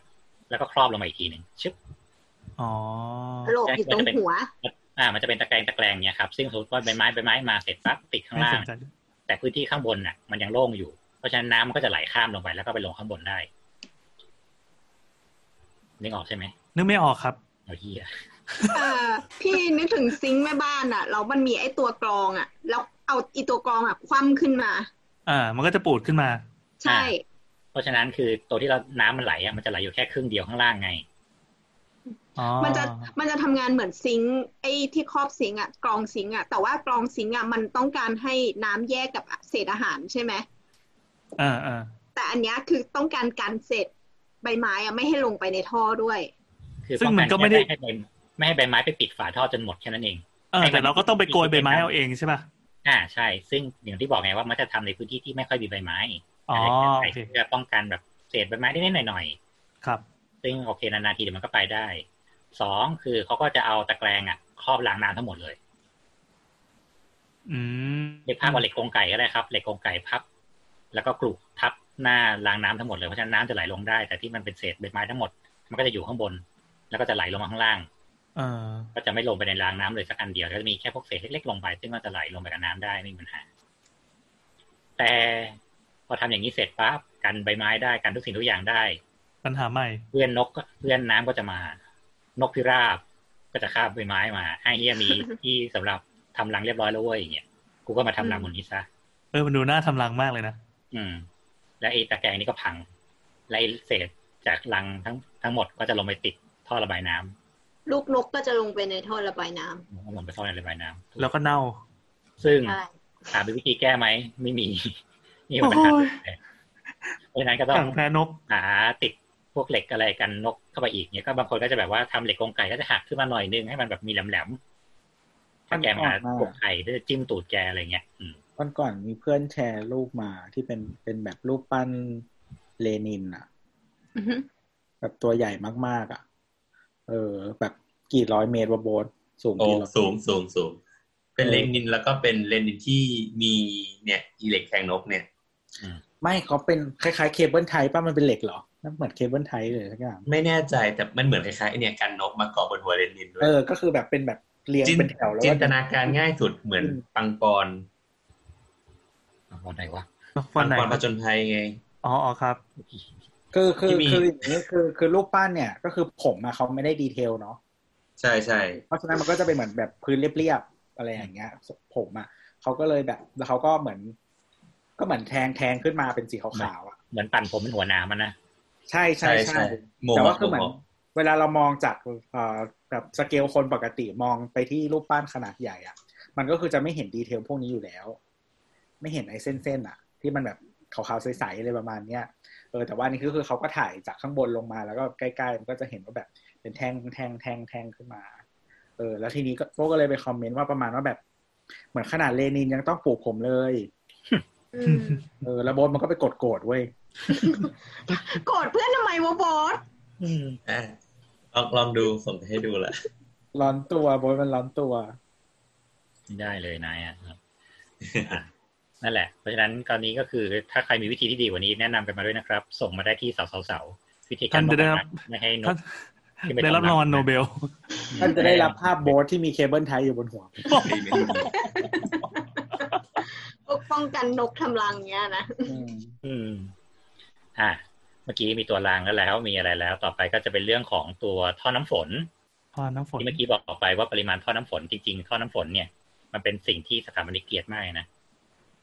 อืมเพราะว่าคือมันไม่มีก็ไม่ได้อะเออ มันดีไซน์ยากให้มันสวยอะด้วยความที่มันอยู่ๆก็เป็นท่อสี่นิ้วหกนิ้วอย่างเงี้ยแทงทะแยงขึ้นมาจากชายคายิ่งใช้ควาคาเรากว้างเท่าไหร่เนี่ยแล้วต้องมีไอ้ท่อนี้เฉียง 45 องศาดึงกลับเข้ามา เป็นขารับอะไรก็ไม่รู้อย่างเงี้ยเด่นเด่นเลย เออ ซึ่งมันก็ชอบทำให้หลายคนเนี่ย ใส่แบบท่อน้ำฝนหลังบ้านอันเดียวด้วยท่อแม่งยาวแบบ20เมตรอะไรเงี้ยแล้วน้ำก็ไหลไม่ทันสุดท้ายน้ำก็ลวกเข้าบ้านอยู่ดีอ่าอืม ซึ่งตอนนี้มันก็เลยมีการที่แบบว่าคนก็จะแบบดีไซน์ว่าใส่เป็นโซ่ฮะโซ่เพื่อแบบว่าพอน้ำลงมาก็จะน้ำก็จะไหลตามโซ่แล้วก็นำลงไปแบบทำตุ่มข้างล่างทำโอ่งทำสวนอะไรข้างล่างรองรับ ให้มันดูเหมือนเป็นดีไซน์อะไรเงี้ย ขึ้นมาหน่อย แต่มันก็ไม่สะดวกอยู่ดี พอสุดท้ายน้ำก็ไปเจิ่งไปโน่นนี่นั่นข้างล่าง ซึ่งนี่แหละ มันก็ต้องเป็นการออกแบบอีกเหมือนกันว่าจะต้องบังท่อน้ำฝนยังไงกับไปซ่อนอะไรยังไงที่ไหน เพื่อให้ปริมาณการระบายน้ำมันได้เพียงพอ และไม่น่าเกลียด อืม ส่วนส่วนมากเวลาจะดีไซน์พวกเนี้ย มันจะต้องถูกคิดมาตั้งแต่แรกครับบางคนก็จะทำแบบครีบมาประกบท่ออีกทีใช่อืมเหมือนเหมือนเป็นครีบอย่างเงี้ย เป็นเขาเรียกอะไรก่อผนังขึ้นมาเนาะแล้วก็เอาท่อไว้ตรงกลางทำเหมืให้อนมันเป็นแบบตัวรูปด้านไปเลย อืมถ้าเหมือนตัวยูแล้วเอาท่อซ่อนไว้ข้างในอะไรเงี้ยอืม นั่นแหละครับ ซึ่งอันเนี้ยมันก็เป็นสิ่งที่จะต้องคิดตั้งแต่ออกแบบช่วงแรก ๆ เลยว่า ถ้าคุณจ้างสถาปนิกออกแบบ คุณมีท่อระบายน้ำฝนหรือยัง คุณระบายน้ำไปไหนได้บ้างอะไรเงี้ยนี่คือคุณต้องถามควรถามตั้งแต่แรก ๆ เลย เพื่อให้เขาคิดให้เสร็จเพราะไม่งั้นคือบางทีมันคิดหน้างานมาอะไรเงี้ยมันไม่ทันแล้วอะแล้วเราก็จะได้แท่งอะไรก็ไม่รู้เงี้ยซึ่งไม่สวยเอาออกก็ไม่ได้ และบางคนซ้ำร้ายกว่านั้น เอาท่อน้ำฝนไปเชื่อมเข้ากับท่อน้ำทิ้งในบ้านอืมท่อน้ำไม่ได้ท่วมนะเนี่ยครับทำไมเรื่องอะใหญ่นะครับทำไมอะอ้าวก็จะได้ไม่ต้องต่อหักลงมาจนถึงพื้นข้างล่างไง หักเสร็จปั๊บจิ้มเข้าในห้องน้ำเลยไปเชื่อมเข้ากับท่อระบายน้ำเลยอย่างเงี้ยเออไม่ดีเหรอนะครับทำไมครับอ่าหนึ่งน้ำในปริมาณที่มากอัดเข้าไปในระบบของน้ำท่อระบายน้ำเสียทำให้สุดท้ายต้องมันไม่ลง ต้องต้องอธิบายก่อนว่า ต้องอธิบายก่อนว่า ท่อบางครั้งอะท่อน้ำฝนอะมันต้องมีปริมาณเขาเรียกอะไรท่อมันใหญ่มากอะอืมแต่ท่อน้ำเสียบางครั้งมันก็แค่สองนิ้วสี่นิ้วอะอย่างเก่งก็สี่นิ้วอะใหญ่หน่อยก็อาจจะแปดนิ้วถ้าแบบเป็นแบบพวกคอนโดอะไรเงี้ยอืมซึ่งมันก็ต้องรับน้ำเสียเยอะอยู่แล้วอะอืมพอมีน้ำเข้าไปลงเข้าไปปุ๊บมันก็ทะลักแล้วเท่านี้อืมซึ่งในภาพอย่างที่อธิบายไปตอนแรกว่าหลังถ้าหลังคาเราใหญ่มากอะน้ำอาจจะไหลลงมาแบบนาทีละร้อยลิตรสมมติ ลงท่อน้ำฝนสามท่อ ตกท่อหนึ่งเฉลี่ยอาจจะต้องแบบท่อละสามสิบลิตร ต่อนาที พอลงลงมาเสร็จปั๊บแม่งเข้าไปเชื่อมกับท่อน้ำทิ้งในบ้าน ซึ่งเรากำลังอาบน้ำอยู่เนี่ยท่อแม่งก็เต็มอยู่แล้วอะกลายเป็นว่าน้ำด้วยกำลังแรงมากๆกำลังพุ่งมาอย่างเงี้ยพุ่งพุ่งเสร็จปั๊บน้ำแม่งพุ่งทะลุท่อขึ้นไปในที่อาบน้ำแทนเนี่ยใช่ใช่แล้วน้ำเสียกลับขึ้นมาที่เดิมเนี่ยโอ้โห เพราะว่าท่อมันเล็กกว่ากันไงเออ มันไม่ได้ถูกดีไซน์มา แล้วก็อย่างที่สองคือเนี่ยหรอกไหมเพราะท่อน้ำเสีย บางท่อแบบบางบ้านไม่ได้ต่อเข้ากับพวกถังแซดถังอะไรเงี้ยต่อเข้าบ่อเกิดบ่อซึมอะแมงสาบเงี้ยพุ่งย้อนขึ้นไปอะแล้วก็วิ่งขึ้นท่อน้ำฝนท่ออะไรขึ้นไปด้วยอย่างเงี้ยโอ้วิ่งขึ้นหลังคาพลาดในหมดแล้วสุดท้ายก็ไปอยู่บนฝ้าอะไรเงี้ยขึ้นไปซ่อมเปิดขึ้นไปเสร็จแม่งเป็นฝูงแมงสาบบินว่อนอยู่ในนั้นเนี่ยโอ้โหเคยมีนะครับ ไม่ใช่ไม่เคยไปตรวจมีงานตะขาบมีตะขาบพุ่งไหม อ่าเดี๋ยวตะขาบเดี๋ยวก่อนตะขาบเฮ้ยเฮ้ยดีเรื่องตะขาบเลยอะไหนๆพูดเรื่องนี้แล้วก็ได้มันเป็นวิธีมักง่ายแบบเดียวกัน คือบางคนเขาก็คือเวลาเราติดแอร์มันจะต้องมีสองท่อคือหนึ่งท่อที่ว่าจะไปต่อกับเครื่อง CDU ข้างนอกระบายลมร้อน กับอีกท่อหนึ่งคือเป็นท่อระบายน้ำที่เป็นน้ำที่แบบว่ากลั่นตัวมาจากในแอร์หยดหยดอ่าหยดหยดบางคนไม่ชอบให้หยดนอกบ้าน มันเป็นรอยเป็นคราบไม่สวย มันไปติ้งติ้งติ้งอยู่ทุเรศก็จะมี ช่างหัวใสว่าพี่ครับเชื่อมเข้ากับท่อระบายน้ำสิครับ เชื่อมเข้ากับท่อน้ำฝนสิครับนี่อะเชื่อมกับท่อระบายน้ำก็กลายเป็นว่า พอเราขี้เสร็จปั๊บกลิ่นจากที่เราขี้เสร็จก็เข้าไปในแอร์แล้วเราก็เปิดแอร์แล้วเราก็เอากลิ่นขี้เข้าไปในห้อง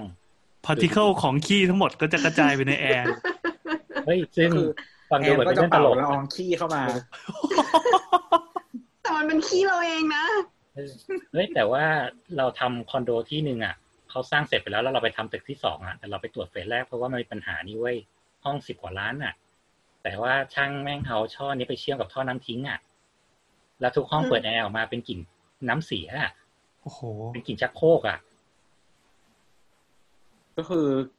ชักโครกก็คือขี้หมักหมม เออเฮ้ยนึกภาพนายซื้อห้องแบบสิบห้าล้านไปแล้วอะแล้วก็มีละอองงั้นขี้กระเข้าจาไปยนอนวันแรกเว้ยเปิดแอร์คืนเสร็จปั๊บ เอี้ยกลิ่นขี้ตอนแรกก็ไม่มั่นใจไง ก็เลยเปิดแอร์ให้แรงกว่าเดิมอีกเออเปิดทางบ้านระบายอากาศไว้เออเป็นแบบเป็นกลิ่นสีเออไม่ขี้เหมือนก็ออกแบบมาเยอะกว่าเดิมอีก ไล่แบบเขาเรียกว่าอะไรเหมือนตอนเอาเพอแอร์แบบไม่สะอาดไล่ไปก่อน เออนึกว่าเป็นกลิ่นสีค้างเปล่ากลิ่นที่นี่แหละเฮ้ยซึ่งแก้ไม่ได้ แก้ไม่ไม่ได้ได้ด้วย ไม่ไม่ทำหาใครมาทำฉันไม่ทำมันแก้ไม่ได้เพราะว่าอยู่ต้องไปตั้งต้องไปตัดระบบทั้งหมดทิ้งอะอ you ต้องไปทุบผนังเปิดทั้งหมดแล้ว you ต้องไปตัดท่อที่เป็นท่อน้ำทิ้งแอร์กับอ๋อท่อน้ำเสียออกจากกัน แล้ว you ต้องเดินท่อน้ำแอร์ทั้งหมดใหม่ลงไปในระบบแยกมันอันเดียวไว้อืมอืมอ่า ซึ่งอันนี้คือเชื่อมกับท่อน้ำเสียแล้วนะครับสองคือมันเอาไปเชื่อมกับท่อน้ำฝนมันไม่เป็นไรไม่ดียังที่ไงน้ำฝนไม่มีกลิ่นอะฟังดูแล้วดีปลายท่อน้ำฝนไปไหนอะปลายท่อน้ำฝนก็ต่อที่พื้นไงอ่าอ่าวันขี้กดีระจายเต็มคืนดีพื้นไง อ่า ฝนตกน้ำท่วม ตะขาบไม่รู้ไปไหน ก็อ๋อไต่ขึ้นท่อไปเรื่อยๆเรื่อยๆเรื่อยๆเฮ้ยมีทางแยกเว้ยทางเส้นหลักแม่งน้ำไหลมาเรื่อยๆเว้ยเอ้ยมันมีท่อแยกไปท่อแยกก็ได้เว้ยเข้าไปหลบเข้าไปหลบเออแล้วก็ไปตามท่อที่แบบระบายการกลั่นตัวเนี่ยแล้วสุดท้ายไปโผล่ที่ไหนอะก็ไปโผล่ในนั้ดูนดไงดีซึ่งเออใช่ในข่าวก็ที่เจออยู่มันเป็นแอร์ฝังฝ้าไงอ๋อไปวิธีนี้แหละ แล้วสุดท้ายคือตาขาวก็แบบว่าไอ้เฮียกูเจอประตูสู่อิสรภาพแล้วเว้ยรีบพุ่งออกไปแล้วก็แม่งลงมากลางโซฟาได้ไง ไหลลงมาจากเชี่ยบ้านไปแล้วก็ไหลบอบลงมาอย่างเงี้ยซึ่งตอนนั้นตามข่าวคือเขาลุกไปเอาอะไรทุกอย่างในห้องน้ำพอดีอะแล้วมันก็ไหลล่วงลงมาตรงที่เขาลุกออกไปพอดี แล้วเขากลับมาโอ้แล้วแบบเป็นตะขาบตัวเขื่องแล้วก็แบบดิ้นบวกบวกบวกอยู่บนโซฟาอย่างเงี้ยลุกอะเนี่ยไม่ใช่เรื่องเล่นๆนะเว้ยแต่นี่เรื่ยังดีจเป็รินงตะขาบอะแต่ถ้ามันเป็นงูอะเนี่ยเออแล้วแม่งหล่นตอนที่แบบว่าเรากำลังแบบดูหนังเงี้ยดูหนังสยองขวัญอยู่แล้วแม่งแบบ Snake on the plane แล้วก็แบบมีเกาหัวเงี้ยกุ๊กกิ๊บกุ๊กกิ๊บกุ๊กกิ๊บกุ๊กกิ๊บเนี่ยเที่ยอะไรวะแบบเอามือไปคว้าขึ้นมาอย่างเงี้ยโอ้โหเหยียดตะขาบเนี่ยพี่กลับมาเรื่องฝนเถอะ เนี่ยเฮ้ยก็เลยบอกว่าพวกนี้มันเป็นดีเทลที่ คือบางทีเจ้าของบ้านไม่รู้หรอกไม่รู้จริงๆนะเขาบอกมาแล้วก็เออเออก็เชื่อไปเถอะเห็นไหมเมื่อกี้แอนเนี่ยบอกเลยก็ดีนี่พี่เนี่ยก็ดูเรียบร้อยดีเนี่ยนี่ไงได้ของแถมมาเรียบร้อยแล้วเนี่ยเออ หรือบางทีคือพี่แอนบางคนแม่งเริ่มระวังละคือบางทีแม่งบางคนแม่งต่อท่อแล้วก็แบบไม่ได้ดูระไม่ได้ดูระบบอะก็กลายเป็นว่าพอฝนตกเสร็จปั๊บน้ำแม่งจากน้ำฝนน่ะแม่งก็พุ่งเข้าแอร์แล้วน้ำก็ไปไหลหยดติ๊กติ๊กติ๊กติ๊กติ๊กติ๊กในห้องเนี่ยอืม เนี่ยมันเป็นปัญหาที่แบบบางทีแบบนิดเดียวด้วยความมักง่ายนิดเดียวอะแต่มันไม่ได้ทุกระบบต้องแยกกันให้หมดนะครับ ครับอ่าขนลุกนะสิสยองขวัญอืมอะหลังใจเรื่องเรื่องท่อน้ำฝน อ่ามันมีท่อแบบที่เป็น PVC ใช่ป่ะอืมผมเห็นแบบตามโรงแรมรีสอร์ทที่เขาใช้โซ่ลงมานี่มันโอเคไหมอะโซ่อย่างที่บอกเมื่อกี้ไงว่าหนึ่งคือมันเป็นวิธีที่ไว้สำหรับ การที่ปกติเวลาน้ำมันไหลลงมา มันจะมีถ้ามีอะไรให้เกาะมันจะไหลเกาะตัวนั้นลงมา ครับอืมคือโซ่พวกเนี้ย มันก็คือเป็นแค่ตัวตัวนำน้ำเฉยๆ ซึ่งถามมันดีไหม มันดีในแง่ของการถ้าสมมติเราดีไซน์บ้านเป็น tropical เป็นอะไรเงี้ยไว้ฟังเสียงฝน อืมฝนโดนเหล็กโดนโซ่อย่างเงี้ยกรุ้งกริ้งกรุ้งกริ้งปอกแปกปอกแปกปอกแปกแล้วก็แบบไหลลงมาไหลปั่นเกลียวลงมาแล้วข้างล่างแบบฮะดีไซน์ว่าเป็นตุ่มบัวรับอย่างเงี้ยน้ำก็หยดลงไปปอกแปกปอกแปกปอกแปกเนี่ยก็สวยดีก็เป็นดีไซน์ได้ อืมถือว่าไม่แย่ใช่ไหมไม่ใช่แบบเป็นตัวสร้างปัญหาเลยใช่ไหมไม่แย่ไม่แย่นี่ก็ใช้อยู่มันมันคืแล้อวแต่น้ำรู้สึกว่ามันไม่ควรรับรับน้ำหลักอะหมายถึงหลักคาหลักอะมันไม่ควรเป็นแค่โซ่ไงอ๋อ ถ้าว่าเอาไว้สวยงามพอได้แต่ถ้าอืมฟังก์ชันเราต้องเป็นเป็นท่โซ่อนะ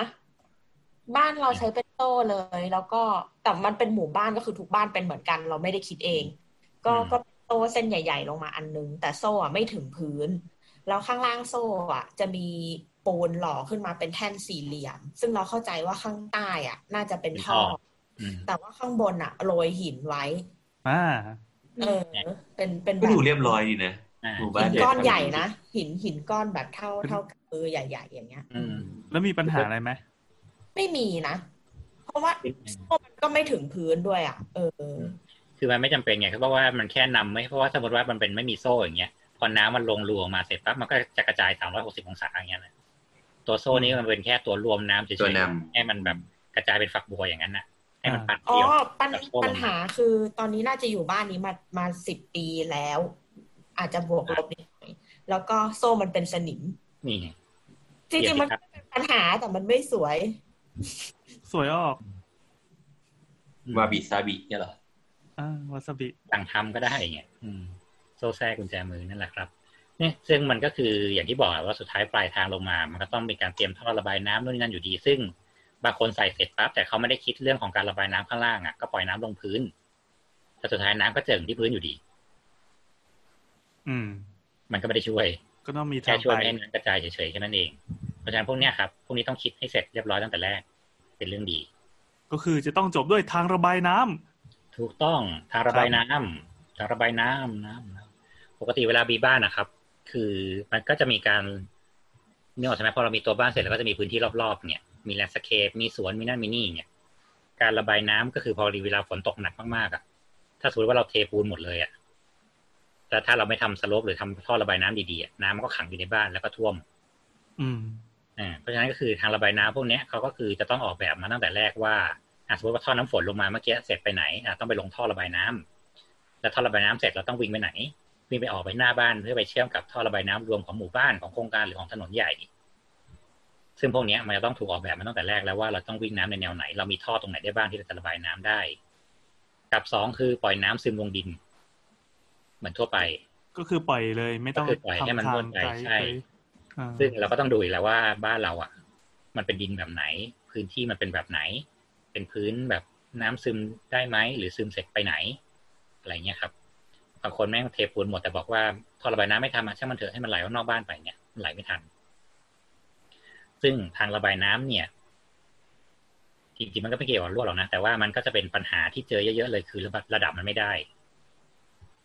ปกติการทำทางระบายน้ำอะครับเขาจะต้องจับระดับจากที่ใดที่หนึ่ง ให้เป็นท่อให้เป็นท่อให้เป็นบ่อที่สูงที่สุดอะแล้วก็เพื่อไล่ระดับออกไปเชื่อมกับท่อระบายน้ำข้างนอก พวกนี้จะต้องมีการลดสโลปลงไปเรื่อยๆในหนึ่งต่อหนึ่งร้อยหนึ่งต่อสองร้อยเพื่อให้น้ำไหลได้ ซึ่งเท่าที่ทำมาบางทีคือช่างที่เขาวางอะเขาก็กะเอาอืมอืมอืมให้กลายเป็นว่าพอน้ำเสร็จน้ำลงจากหลังคาเสร็จปั๊บลงมาในท่อเสร็จท่อไปได้ครึ่งเดียว ข้ามไปท่อถัดไปไม่ได้ละท่อถัดไปแม่งสูงกว่า อ๋อ แล้วกลายเป็นว่าน้ำแม่งขังอยู่ในท่อกลางเออออกแบบสโลปไม่ดี อ่าอีท่อข้างๆแม่งโล่งโจ้งเนี่ยก็กลายเป็นว่าน้ำก็จะเริ่มเอ่อขึ้นมาแล้วก็ท่วมอ๋อจริง ๆ อ่าพี่โอพูดก่อนอะอะเอาเอาบอสก่อนก็ได้ครับ มันมีโปรเจกต์เนี่ยที่วดทำอยู่มันมีโครงการคือ ถนนภายในโครงการมันต่ำกว่าข้างนอก อืม เออ มันก็เลยต้องวางบ่อซ้ำไว้ แล้วก็ติดตั้งปั๊มน้ำดูดดูดออกไปอีกที ซึ่งซึ่งตอนนี้ปัญหาจริง ๆ ปัญหาที่เกิดคือบ้านเราอย่างที่เขาบอกเลยว่าบ้านเราทำถนนสูงกว่าบ้าน ใช่ บ้านคนซึ่งทำให้ระดับท่อระบายน้ำเราอะสูงขึ้นเรื่อยๆกลายเป็นว่าเราอะต้องถมพื้นที่ก็สูงขึ้นเพื่อเราจะได้มีระดับการระบายน้ำที่มันเท่ากันไม่งั้นเราต้องมีปั๊มตัวหนึ่งเพื่อสูบน้ำทิ้งในบ้านเราออกไปทิ้งข้างนอก แต่ถ้าวันหนึ่งเกิดน้ำท่วมขึ้นมาน้ำทั้งหมดก็จะไหลเข้าบ้านเราแทนอืมซึ่งปกติพวกเนี้ยเวลาเราทำระบบกัน มันก็จะมีว่าในช่วงน้ำท่วมที่ผ่านมา มันก็จะมีหลายบ้านที่เขาจะทำบ่อใหญ่ ๆ เลยเนี่ย ติดกับรั้วบ้าน บ่อตัวนี้เนี่ย เราจะสามารถเอาแผ่นเหล็กหรืออะไรก็ได้เนี่ย ปิดลงมาได้ เพื่อที่ไม่ให้น้ำตรงเนี้ยย้อนกลับเข้าบ้านเรา แล้วเราก็ติดตั้งปั๊มหนึ่งตัวเพื่อสูบตรงเนี้ยโยนออกไปข้างนอก ในกรณีที่เวลาเกิดน้ำท่วมขึ้นมาอืมหลายบ้านทำอยู่ แล้วมันก็เป็นที่มันก็เป็นไอเดียที่ดีเหมือนกันนะบางทีพวกขยะขยะอะไรก็จะมากองตรงนี้เราก็สามารถจัดการเก็บขยะหรืออะไรพวกนี้ได้ หรือเราก็จะถ้าเคลียร์น้ำไม่ทันเราก็จะสามารถสูบน้ำตรงนี้โยนออกไปก่อนได้ เป็นต้นก็คือเป็นสร้างภาระให้กับชุมชนแทน ถูก ซึ่งเมื่อกี้พูดเรื่องทางระบายน้ำเนี่ยว่าความแย่ของมันคือบางทีระดับมันไม่ได้เสร็จปั๊บระดับที่มันออกมาจากท่อบ่อบำบัดท่อน้ำทิ้งเราอะ ก็ไม่ได้เหมือนกัน กลายเป็นว่าอีท่อน้ำทิ้งรอบบ้านเราอะ สูงกว่าท่อซุปถังส้วมเราอืมกลายเป็นว่าพอเรากดชักโครกเสร็จปั๊บน้ำไม่มาถึงเสร็จ ไหลออกข้างนอกไม่ได้ แต่พอฝนตกเสร็จปั๊บน้ำจากข้างนอกไหลเข้าถังส้วมเราแทนได้อ๋อแล้วปัญหาที่เกิดคือปกติถังส้วมพวกเนี้ยครับมันจะต้องเป็นถังที่ระบบย่อยด้วยจุลินทรีย์อ๋อพวกนี้จะเซนซิทีฟกับน้ำที่เป็นน้ำเสียที่ไม่ใช่พวกน้ำปฏิกูลพวกนี้มากเลยนะมีกรดมีด่างนิดเดียวก็ไปเลย ที่บางทีก็บอกว่าอย่าเอา น้ำยาล้างห้องน้ำเทใส่ส้วมนะครับ เนี่ยเดี๋ยวน้องตายตีตายใช่อืมน้องกินได้แต่ขี้อย่างเดียวถูกนั่นน่ะแล้วกลายเป็นว่าหลาย ๆ บ้านคือน้ำแบบ ก็กลายเป็นว่าแบบส้วมไม่ดีเหรอ อะไรไม่ดีเหรอเปล่าแล้วดอกพ่อระบายน้ำไม่ได้ แค่นั้นเองอืมน้ำไม่ออไม่กคือไอไอแบคทีเรียไอจุลินทรีย์ที่อยู่ในถังถังขี้อะคือในว่าระบบรัดเนี่ย เออ เวลาที่เขาเอาถังไปตั้งอะเขาจะใส่เชื้อนี้ลงไปก่อน แล้วก็ปล่อยให้น้องโตก่อนแล้วค่อยปิดถูกปิดซึ่งลงเราสามารถเติมจุลินทรีย์ได้โดยการที่เทลงส้วมอะครับ แล้วก็กดชักโครกลงไป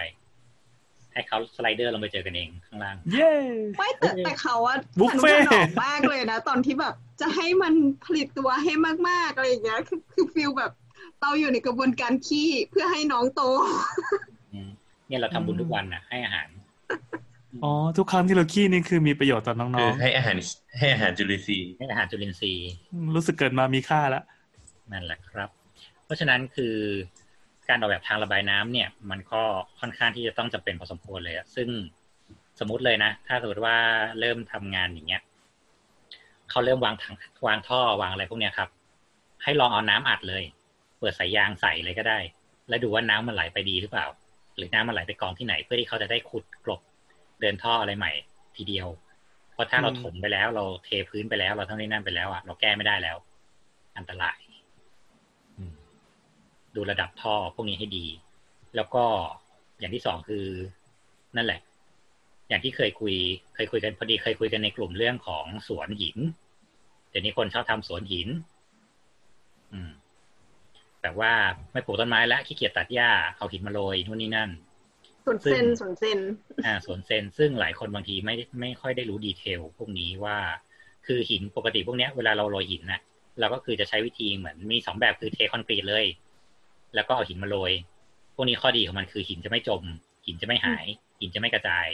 อืมแต่ข้อเสียคือน้ำมันจะขังเพราะข้างล่างมันเป็นปูนอยู่แล้ว มันระบายไม่ทัน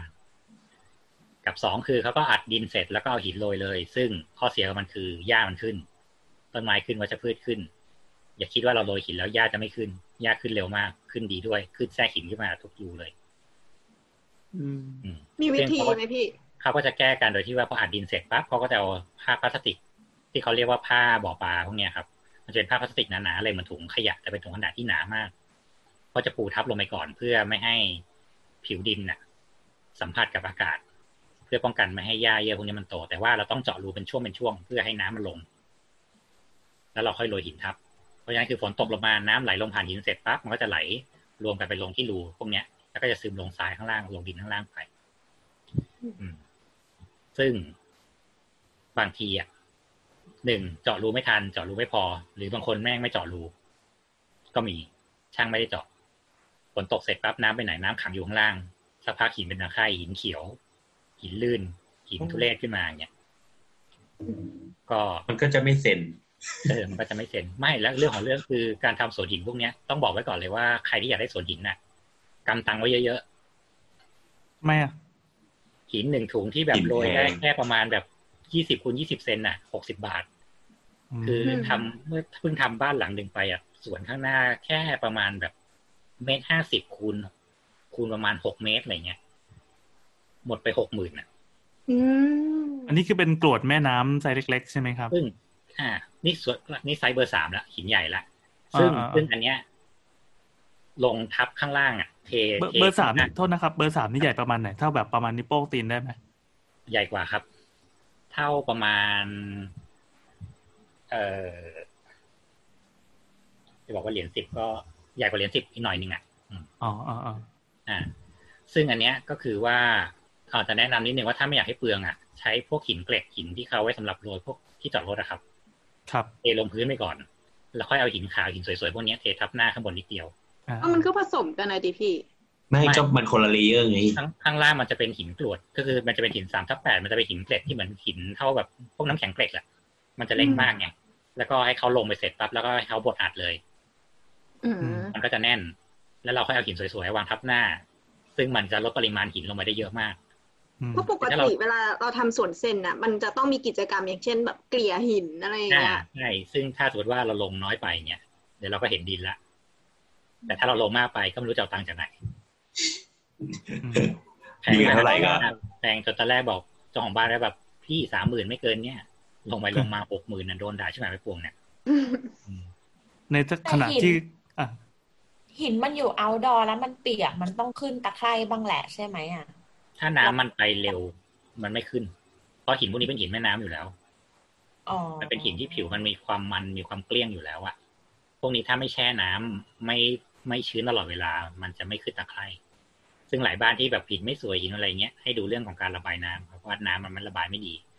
ซึ่งบางที่พอน้ำมันระบายไม่ได้ หรือบางทีระบายไม่ทันเรากลัวอย่างนั้น เราจะฝังท่อช่วยไปด้วย เราจะฝังท่อ PVC ไว้ในดินเลยแล้วเจาะเจาะรูไว้อย่างเงี้ยครับ วางเรียงเป็นแนวเลย แล้วเราค่อยเอาหินกลบเพราะฉะนั้นน้ำลงมาน้ำก็จะไหลลงท่อ PVC แล้วไหลออกข้างนอกไปเลย ก็จะไหลได้เร็ว ส่วนเราก็จะสวยตลอดเวลา เออพี่มีคำถาม คืออย่างถ้าสมมุติเป็นสวนหินที่ใช้วิธีพี่อะอย่างเช่นพลาสติกปูพื้นก่อนแล้วค่อยเจาะอะอืมเราจะเขียนพื้นที่นี้ว่าเป็นพื้นที่รับน้ำได้ไหม คือมันต้องใช้คิดในการได้ขอแบบขออนุญาตเพราะเราเจาะรูไง น้ำซึมลงได้ไงอืมอืมได้อยู่ ไม่เขียนดี ค่อยไปทำทีหลังดี ก็บอกเขาสิจะว่าเล่นอย่ามุกหรือเปล่าไปบอกเขาสิว่าปูก็บอกเป็นโรยหินแค่นั้นเองเออแล้วบอกโรยหินนะดีเทลว่าอีกทีแต่ว่าเราต้องทำให้มันระบายน้ำได้ครับ เพราะอันตรายพอสมควร เพราะน้ำมันขังแล้วมัน ปัญหาตามมาเยอะพอสมควรเชื้อราอีกอืมเห็ดขึ้นปลวกขึ้นไม่สวย นั่นแหละครับอืม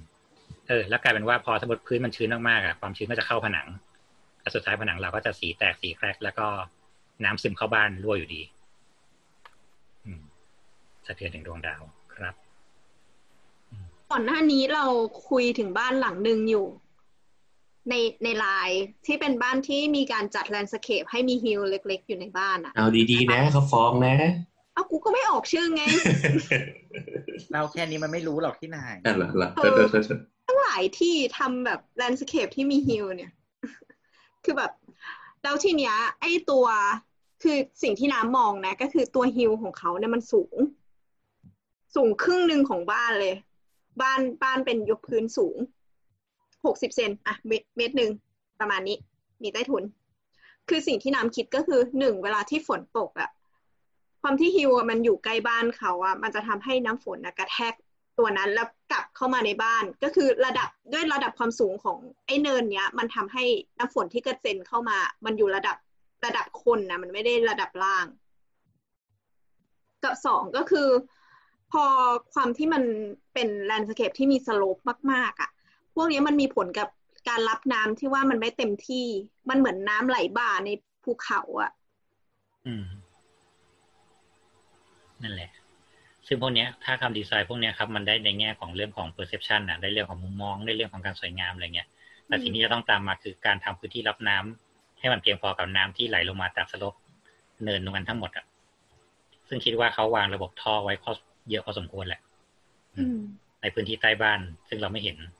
ถ้าวันนั้นเราคุยกันว่ามันอาจจะมีกัตเตอร์รับน้ำจากอีกมีฝั่งหนึ่งต้องคิดว่าต้องมีแน่ๆครับเพราะว่าเขายกพื้นแล้วก็คือจากที่ดูดีเทลของเซกชันน่ะ เขาต่อให้พื้นที่เนี้ยมันเชื่อมเข้าแบบลอดใต้บ้านไปเลยอย่างเงี้ยซึ่งนั่นหมายความว่าเขาคงทิ้งให้พื้นที่ใต้บ้านเป็นพื้นที่รับน้ำแล้วก็ระบายน้ำออกให้เร็วที่สุดเนี่ยครับ ซึ่งถ้าไม่ใส่ท่อระบายน้ำให้มันเป็นดินน่ะ สุดท้ายมันก็จะเป็นสลัมอะข้างล่างก็เป็นยุงไข่อะไรเงี้ย น้ำไม่ระเหยอย่างเงี้ยอืมเพราะว่าแดดส่องไม่ถึง คือตอนแรกดูดูแบบเรารู้สึกว่า เออมันเสี่ยง คือมันเป็นดีไซน์ที่ค่อนข้างเสี่ยงสิ่งหนึ่งคือวิธีการจัดเป็นทั้งหมดของเขาเนี่ย เขาวางแลนด์สเคปที่เป็นเนินนะอยู่ข้างหน้าบ้าน แล้วก็เป็นตัวบ้านที่ขวางทั้งหมด แล้วก็หลังบ้านเนี่ย เป็นสระสระที่เอ่อเราเข้าใจว่ามีกัตเตอร์ แล้วตรงที่มันเป็นเส้นทางเดินหรือรอบๆอะไรที่มันเป็นส่วนต่อเนี่ยจะเป็นหินกรวดโรยมั้งอืมซึ่งตอนนั้นก็มีคำถามว่า อะ ดูจากแปลนทั้งหมดเนี่ย อีเนินนั่นแม่งไม่ได้เป็นที่รับน้ำแน่ ไม่ใช่ เนินเป็น หลังคาของที่จอดรถนี่ใช่ดูไงลักษณะแล้วคิดว่าเป็นสวยงามหรือเป็นฮวงจุ้ยอะสวยงาม เราว่าสวยเออเราว่าสวยเราว่าสวยเฮ้ยแต่จริงแต่ฮวงจุ้ยก็ทำให้ๆสจริวยงก็ห่วงจุ้ยนะอืมอืมไม่ถ้าเป็นห่วงจุ้ยอะ ข้างหลังมันจะต้องเป็นภูเขา เออว่ะอันนั้นมันข้างหน้าภูเขาใช่ไหมผิดห่วงจุ้ย คือถ้าจะพูดในแง่ฮวงจุ้ยจริงๆอะมันก็ช่วยนะ ช่วยในเรื่องของการที่ให้น้ำเข้าบ้าน แล้วก็มีพื้นที่กักน้ำอยู่หลังบ้านปกติก็ฮวงคือจุ้ยก็จะถือว่าน้ำมันไหลเข้าบ้านอะมันจะเอาเงินเอาทองเข้าบ้านเฮ้ยเป็นที่เก็บเงิน อืมไม่ซึ่งนถามอจจะว่าต้องหน้าบ้านหลังบ้านดูอะ บางทีคือมันไม่ได้อยู่ที่ มันไม่ได้อยู่ที่เลเยอร์ไงซึ่งเขาอาจจะคิดว่าไอ้พื้นที่จอดรถของเขานั่นคือหลังบ้านก็ได้เออนั่นคือภูเขาและมีน้ำอยู่ข้างหน้า คือการใช้งานจริงกับการวางให้ประตูที่เป็นฮวงจุ้ยมันก็ไม่จำเป็นต้องตรงกันซึ่ง เขาอาจจะเปิดทิศมงคลของเขา ซึ่งนั่นอาจจะเป็นทิศมงคลของเขาคือหลังบ้าน ก็อาจจะต้องแบบว่าต้องรับพลังงานที่ดีจากทิศตะวันตก เขาก็เลยเปิดบ้านเป็นทิศตะวันตก แล้วก็เอาน้ำเข้าบ้านก่อน แล้วก็มีหลังเป็นฮิว เป็นต้นอืมแต่จริง ๆฮิวเนี่ยแก้ง่ายนะถ้าก็คือฮิวกินใช่ไหมไปหาอะไรกินโบนมันตัดโมกอะคือเกลียดเป็นคนไม่ตลกแล้วยังมาห้ามคนอื่นตลก มีฮิวมีฮิวก็ดีนะ ตายยากดี เออ ครับครับอืมอันเนี้ยกริบ อันเนี้ยกริบของคุณโอกริบเออมีเรื่องอะไรอีกตอนเนี้ย พวกหลังคาส่วนใหญ่พวกหลังคาจะค่อนข้างหมดละเพราะฉะนั้นอีกที่หนึ่งที่คิดว่าจะทำให้น้ำเข้าบ้านได้เยอะที่สุดคือเราและหมดแค่หลังคาก็เหรอคือห มดแล้วหมดแล้วไม่ไม่ขอทวนอีกทีหนึ่งเมื่อกี้ไล่มาตั้งแต่ระบบเอ่อวัสดุมุงหลังคารางน้ำอ่ารางอ่าน้ำท่อน้ำฝน ท่อระบายน้ำผนัง ผนัง ตอนเนี้ยสิ่งที่เจอบ่อยที่สุด แม้แต่บ้านและคอนโด ที่ทำให้น้ำรั่วเข้าบ้านเยอะที่สุดคือ ประตูหน้าต่างยืดประตูหน้าต่างต่างต่างอยู่ๆก็บิวใหญ่ขึ้นมาถ้าบอกว่าทำไมอ๋อครับลืมลืมปิดหน้าต่างไงน้ำเลยเข้าอย่างเงี้ยแห่จบครับ คือปกติเวลาเราทำประตูหน้าต่างอะเราจะคือเราจะไปทำผนังก่อเสร็จแล้วฉาบเรียบร้อยเสร็จปั๊บเราจะเหลือช่องไว้ แล้วเราก็ใช้ช่างทำหน้าต่างเขาวัดขนาด แล้วก็เอาหน้าต่างมาติดยัดใส่เข้าไป สิ่งที่จะกันน้ำได้ดีที่สุดคือการยาแนวรอบหน้าต่าง อืมและนี่แหละคือจุดอ่อนที่ทำให้น้ำเข้าบ้าน เพราะช่างส่วนมากบางทียาแนวก็คือนี่ออกไหมยิงยาแนวเยอะก็เปลืองเขาอะเขาก็ยิงแค่พอปิดได้สวยได้ แต่แม่งไม่เต็ม ทันไหมทันไหมอ่า ฟังแล้วเข้าใจปะนึกนึกภาพนะครับโอเเรามีพื้นช่องสี่เหลี่ยมอยู่ แล้วเราก็เอาสิ่งที่เหมือนเล็กกว่าช่องสี่เหลี่ยมนั้นนิดนึงอะวางลงไป แล้วหลังจากเราต้องการเพื่อปิดรูทั้งหมดเนี่ยเราก็ต้องเอาเหมือนเอากาวมายิงรอบๆ ยิงให้ครบให้ท่วน เพื่อจะได้ปิดแนวทั้งหมด อ่าพอเราปิดแนวเสร็จปั๊บเนี่ย น้ำมันก็จะไม่เข้าบ้านละ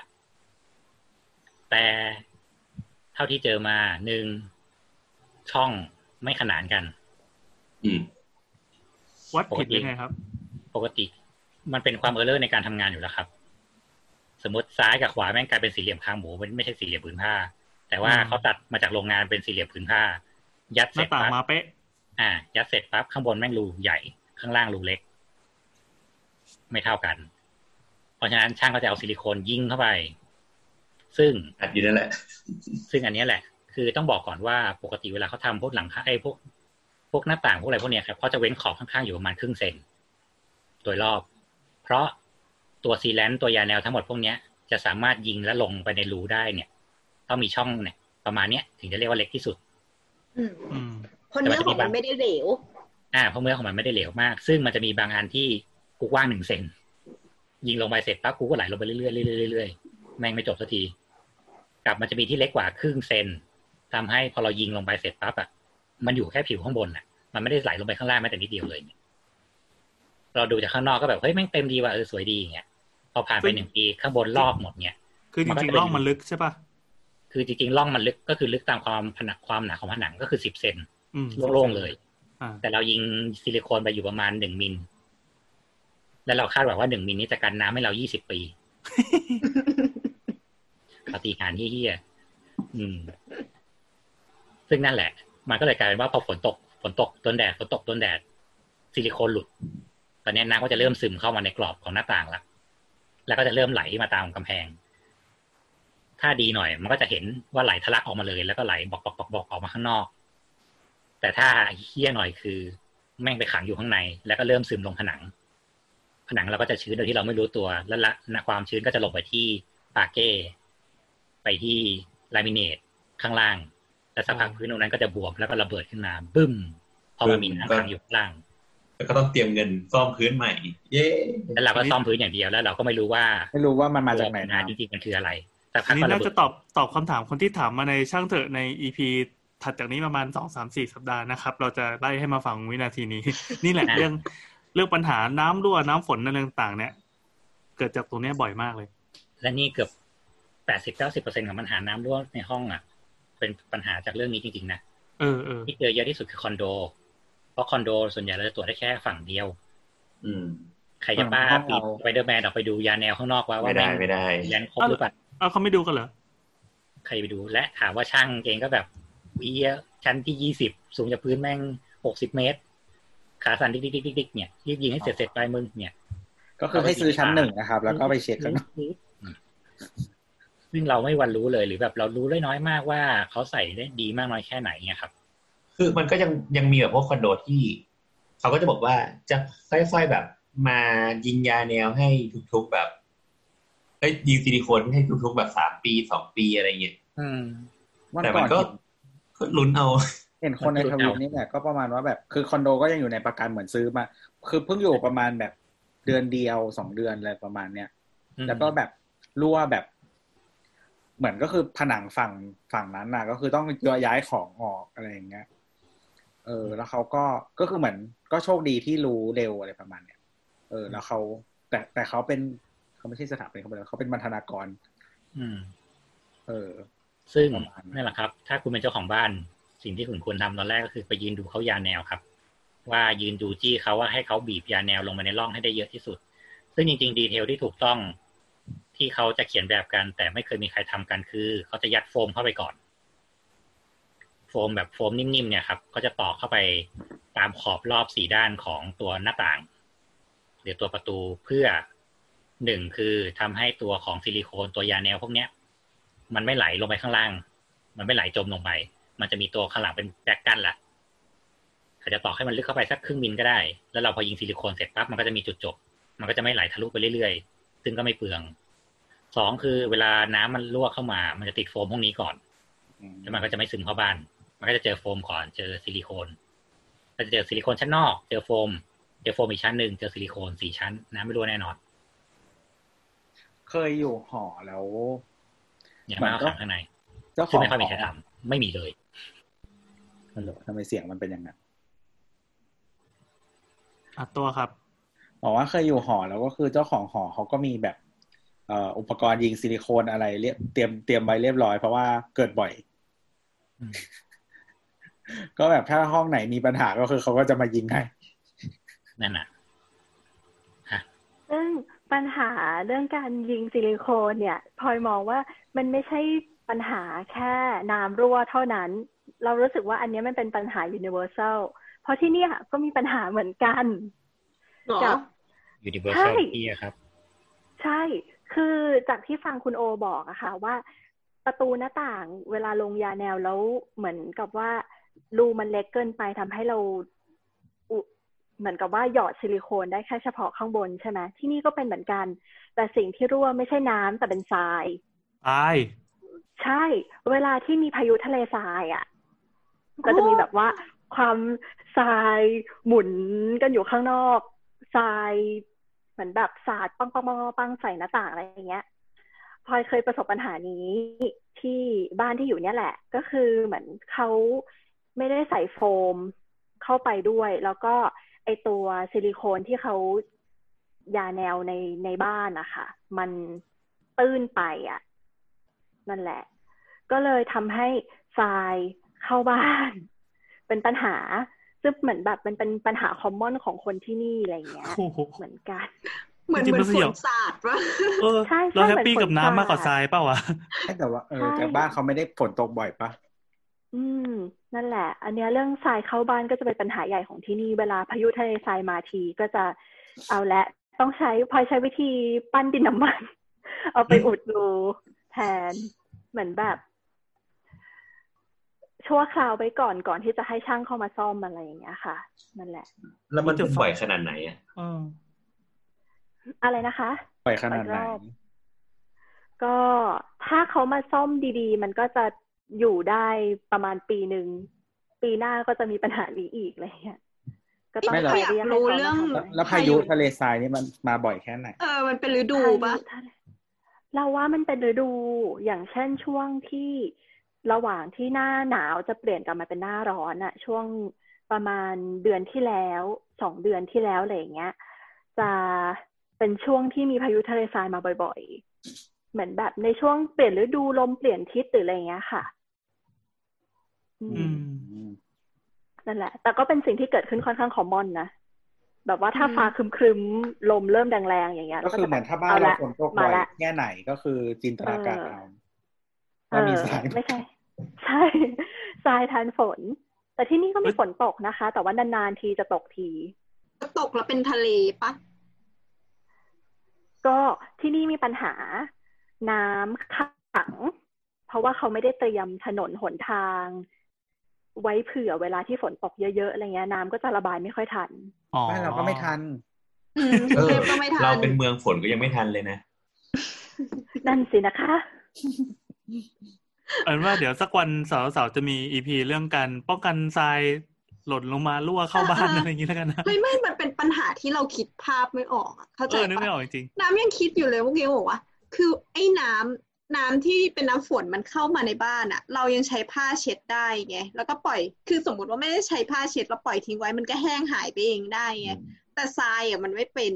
ก็กวาดบ้านดิก็เอาเครื่องดูดฝุ่นไปดูดทุกที่แต่ว่าถ้าตรงไหนที่ลืมก็จะมีทรายติดอยู่งั้นเออมันจะมันจะอืมสากเท้าอะ แล้วมันก็จะแบบติดไปทุกผลทุกแห่งใช่มีใช่พรงมีพรมๆเออ ขึ้นมาบนที่นอนเนี่ยโคตรลำคาญเลย เออจริงอืมเอาแค่แบบนั่นแหละไปเที่ยวทะเลแล้วแบบ ติดรองเท้าเข้ามาในบ้านนี่ก็โอ้อะไรมากมายวะ จริงเวลาไปทะเลอะ คือบางทีอะต้องเราไปเดินต้องชายหาดต้องอะเอามันติดตามน้ำเสื้อมาล้างมาเออใช่ต้องก่อนเข้าน้ำบ้านต้องน้ำปะเขามีวิธีกำจัดทรายง่ายๆไงครับพลอยใช้วิธีดูดฝุ่นเอาอ๋อใช่มีเครื่องเป่าวะโบเวอร์อะไรอย่างงี้ปะเออช่วยได้เป็นเป็นเครื่องดูดฝุ่นเลยก็คือดูดฝุ่นแล้วก็เททิ้งอ๋อเหรอ เพราะว่าใช่เพราะว่าทรายที่เนี่ยพลอยรู้สึกว่า ตัวทรายเวลามันมีพายุมาค่ะทรายมันจะเบาแล้วแบบแบบเม็ดมันจะเล็กกว่าทรายตามชายหาดที่ไทยอ๋ออะมันจะเป็นแบบละเอียดละเอียดละเอียดยิบยิบยิบยิบยิบยิบอย่างเงี้ย มันก็ดูดฝุ่นเอาง่ายสุด อืมอืมอืมเอออืมดีเนาะมันมีความเป็นไปเข้าตาบ่อยปะมันมีความเป็นเหมือนบ่อยฝุ่นมากกว่าใช่ไหมอ่าใช่แต่แบบเม็ดมันจะใหญ่กว่าอย่างเงี้ย อืมอ๋อก็คือ ถ้าเอา แต่ถ้าเอาน้ำล้างก็คือเละไปเลย เพราะว่ามันจะมีทั้งเหมือนแบบเศษดินนู่นนั่นนี่โน่นด้วยอะไรอย่างเงี้ยค่ะโอ้น่ารำคาญก็คือว่ะเออเอฟังอแล้วเป็นการกำจัดที่น่ารำคาญ ตอนแรกคือต้องดูดฝุ่นก่อน ให้เรียบร้อยแล้วก็ค่อยอาจถ้าจะเช็ดอะไรก็ค่อยเช็ดทีหลังอะไรเงี้ย แต่ว่าไปเช็ดทันทีตอนนั้นเลยเนี่ย ไม่ได้จ้าอืมโอ้เป็นปัญหาที่คิดไม่ถึงจริงๆนะเนี่ย อันว่าเดี๋ยวสักวันเราจะจัดอีพีทรายนะแล้วก็อืมเอ่อเรื่องเรื่องทรายเมื่อกี้เราก็คงจะไม่ได้เห็นกันบ่อยๆนะครับ ดังนั้นถ้าคุณผู้ฟังท่านไหนที่อยากจะเห็นก็ลองโดเน a มาแล้วกัน เราอาศัยจังหวะที่พี่โอสายหลุดไปนะครับมา แล้วเราลิสต์รายชื่อผู้โดเน a แล้วกัน เราจะส่งทรายนี้มาให้พร้อมกับเศษผมโบสแล้วกันอะไรวะเดี๋ยวใช้คำว่าเสร็จผมนี่คือมันเหลือน้อยมากนะเฮ้ยวันวันเนี้ยวันเนี้ยคือแบบมีคนเหมือนเขาแบบ cap อะไรวะ กล่อง DM มาทวิตเตอร์มาแล้วเขาก็บอกว่าเหมือนแบบ เหมือนมีคนมาแบบ ถามว่าแบบเออน้องแบบประมาณว่าขายบริการไหมอะไรอย่างเงี้ยฮะฮะจะตัวนะ ไม่ใช่คนอื่นสิจะกู้เหรอเป็นผู้ชายเป็นผู้ชายแล้วก็เหมือนแบบน้องขายบริการไหมแล้วเขาบอกเออไม่ได้รับงานครับในนู้นนี่นั่นก็เสนอเงินมาแบบเท่าไหร่วะสามหมื่นเลยสักอย่างอะ รับก็เลยครับรับได้รับแล้วครับ ไปตั้งแต่สองพันแล้วแล้วทีนี้เขาก็เขาก็เลยบอกเออเขาก็บอกไม่ไม่เอาครับอะไรเงี้ยแล้วตอนหลังเขาก็บอกว่าแบบ เหมือนประมาณว่า ประมาณว่าเอาขนตรงนั้นน่ะ มาขนหมอยอะ มาให้ก็ได้อะไรอย่างเงี้ยแล้วเขาก็บอกว่ากูก็คิดพี่โอคิดงในงใจเขาก็บอกว่าแบบคิดในใจแต่จะว่าสายหลุดกลับมาเป็นเรื่องคนหมอย คนนั้นเขาก็บอกว่าแบบนี้ก็คิดในใจว่าเออหรือกูจะส่งหมอยให้เขาดีว่าปกติก็ตัดอยู่แล้วพี่โอบอกว่า ตอนแรกก็เป็นน้ำรั่ว แล้วก็ทรายเข้าบ้านวันนี้คือขนหมอยปิวว่อนที่เอาซิลิโคนนี่อยู่สักพักมาเป็นขนซะแล้วอะกันขนโอ้โหขนอะแป้นแตกเดี๋ยวเดี๋ยวขอก่อนก่อนที่จะเป็นสาระน่าจะเป็นแบบครึ่งครึ่งสุดท้ายละอ่า ขอบคุณผู้โดเน a นะครับของเรา อันอันที่ announce ไว้ป่ะใช่ป่ะใช่ใช่ใช่อ่าสามมีหลายสามอันอะโอ้มีหลายคนเลย ก็ขอบคุณคุณใบไผ่นะครับ ขอบคุณคุณหมูที่ไม่อ่านหนังสือ และคุณกิ๊กกือ เรามีแต่สัตว์และพืช ขอบคุณขอบคุณมากนะครับ ที่ช่วยต่อยอดโครงการอาหารกลางคืนของพวกเราอะได้เลยได้เลยมาต่อกันขอต่อเมื่อกี้นิดนึงตรงที่ว่า เมื่อกี้พูดเรื่องยาแนวไปแล้วเนาะแล้วก็แต่ว่าจริง ๆ แล้วเนี่ย ปัญหามันมีอีกอย่างหนึ่งคือปกติเราชอบได้ยินครับว่าแบบอะยิงซิลิโคนยิงซิลิโคนช่างหมอเดี๋ยวผมยิงซิลิโคนให้ครับ เนี่ย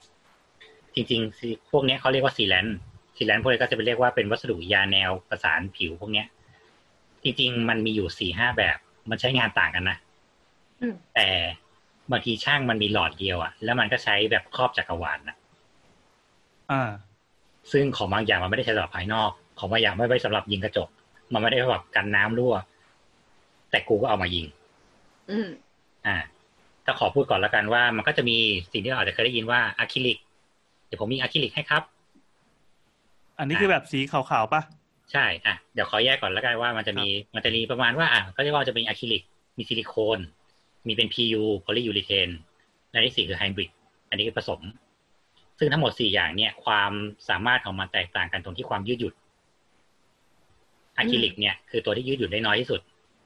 ปกติพวกเนี้ยเขาจะเอาไว้เก็บงานภายใน เช่น พวกงานเฟอร์นิเจอร์ ยิงเก็บตามขอบแนวกระเบื้องอะไรที่มันแบบเชื่อมกับอะไรพวกเนี้ยซึ่งมันไม่ได้โดนน้ำไม่ได้โดนแดดโดนฝนอะไรพวกเนี้ยแค่เก็บงาน ซึ่งบางทีเราชอบได้ช่างเขาจะใช้คำว่าแดบแดบเดี๋ยวผมแดบให้พี่ เดี๋ยวผมแดบรอบกระจกให้แดบรอบบัวเบอร์ให้โอ้โหน้ำแม่งมาเต็ม อืม ซึ่งคำว่าแดบจริงๆมันเป็นเหมือนยี่ชื่อยี่ห้อ แต่ช่างเขาชอบติดปาก ซึ่งไอตัวแดบเนี่ย บอกไว้ก่อนเลยว่าอะคริลิกไม่สามารถเอาไปยิงกระจก หรือว่าเอาไปยิงอุดรอยรั่วข้างนอกได้ มันใช้งานเอาดอไม่ได้ พวกนี้โดนแดดโดนน้ำเยอะๆลอกอืมแต่มันไม่กันน้ำเพราะว่าอัตราการยืดหยุ่นมันน้อย มันยืดหดนิดเดียวมันก็ขาดแล้ว เพราะฉะนั้นถ้าเห็นช่างถืออะคริลิกไปยิงหน้าต่างข้างนอกให้ ไปยิงกรอบประตูให้ตบมือตบ มันมือคงจะเพี้ยแล้วก็บอกว่ามึงไปหยิบซิลิโคนมาเขาไม่ก็เอาเหมือนว่าตบมือ พอช่างจะไปทำก็แบบตบมือให้เก่งมากครับช่างจ๋าเก่งมากครับทางแบบภูมิใจอะ แม่รู้ต้องดีใจแน่เลยรัว อย่างที่สองเขาจะเรียกว่าซิลิโคน ซึ่งก็เมื่อกี้ที่เราพูดกันอยู่แล้วว่าซิลิโคนซิลิโคนอันเนี้ยจะเป็นอัตราที่ยืดหยุ่นสูงขึ้นมาหน่อย สูงขึ้นมากับตัวเมื่อกี้ซึ่งอันเนี้ยเอาไว้สำหรับการเพื่ออุดงานกระจก อุดขอบหน้าต่างอุดพวกนั้นพวกนี้อยู่แล้ว ยาแนวกระเบื้องได้ไหมยาแนวขอบอะไรอย่างงี้ ได้ปกติคือเขาก็จะเอาซิลิโคนไว้ยิงตรงนี่ไง ตรงที่แบบเราติดเราติดอ่างล้างหน้าติดเออเนี่ยโต๊ะเนี่ยทีอะไรเงี้ย แล้วเขาก็จะมีตัวหยุ่นๆเนี่ยไปฉีดเข้ากับกำแพงนั่นน่ะอ่าพวกเนี้ยคือซิลิโคนพอดีผมซื้อมาครับ แล้วก็ลองใช้ดูแล้วก็เอ้ยสนุกดีว่ะอ่าซึ่งซิลิโคนเนี่ย มันก็จะมีสองอย่างเอาอีกเอาอีกสวยละซื้อมาถูกตัวเขาจะปะวะเรียกว่ามันจะมีซิลิโคนชนิดเป็นกรดกับเป็นกลางอ่าอ้าวแอนซื้ออะไรมาครับ ไม่รู้นี่พี่ลองชิมพี่ลองชิมเร็วนี่ไงแล้วเราเราต้องชิมใช่ป่ะอ่าถ้าเป็นซึ่งกรดมันจะเปรี้ยว ถูกซึ่งเป็นกรดมันจะเปรี้ยว แต่เข้าปากแล้วจะปี๊ดเนี่ยขอไปเลียอ่างก่อนนะไม่ต้องก็ได้ ดมมาก็ได้ มันจะมีกลิ่นน้ำส้มสายชูเลยล่ะ แล้วซึ่งแล้วมันดีไม่ดีไง ใช่ไงซิลิโคนเป็นกรดเนี่ยเขาจะไว้ติดพวกที่มันเป็นแบบมีผิวมันอะกระจก ติดกระจกติดสแตนเลสติดอะไรพวกเนี้ยยิงขอบตามแบบพวกผนังกั้นห้องน้ำอะไรพวกเนี้ย ต้องใช้ซิลิโคนเป็นกรดหรือว่าพวกตู้ปลาต้องใช้ซิลิโคนเป็นกรดอ๋อเราเก็ตละคือ เพราะว่าพวกวัสดุพวกเนี้ย มันมีผิวหน้าที่ลื่นใช่ไหมมันเลยต้องใช้กรดใช่ในการกล่อน ใช่โอ้ซึ่งอีกแบบหนึ่งคือเป็นกลางเนี่ย พวกนี้ก็จะไว้สำหรับพวกยิงไม้ ยิงปูนยิงอะไรพวกเนี้ยทั่วไปแล้วเขาบอกว่าเป็นกลางไม่มีจริงนี่ครับ ทุกทุกคนต้องมีใบแอดก็ไม่แน่แล้วนี่ อันนี้ต้องไปข้ามเลยครับเรียนเรียนเรื่องขั้วเคมี ซึ่งซึ่งมันจะกลายเป็นว่าบางคนน่ะ คือบอกว่าแค่ซิลิโคนซิลิโคนน่ะไปซื้อซิลิโคนมาให้หน่อยครับอะไรเงี้ย ก็หยิบมาสักหลอดหนึ่งเขียนว่าซิลิโคนกูเอาละเนี่ยอืม ถ้าซิลิโคนเป็นกลางอะอย่าไปยิงกระจกนะมันไม่ติดแต่ยาเนี่ยกระจกสักพักมันก็จะร่อน ต้องยิงริมริมๆใช่ปะเออแล้วน้ำก็จะรั่วอยู่ดีอืม เนี่ยแม่งโดนอิกนอว่ะ มันไม่ได้ยินอะเขาอยู่ยิงดังๆดิอ่าอ่าอ่า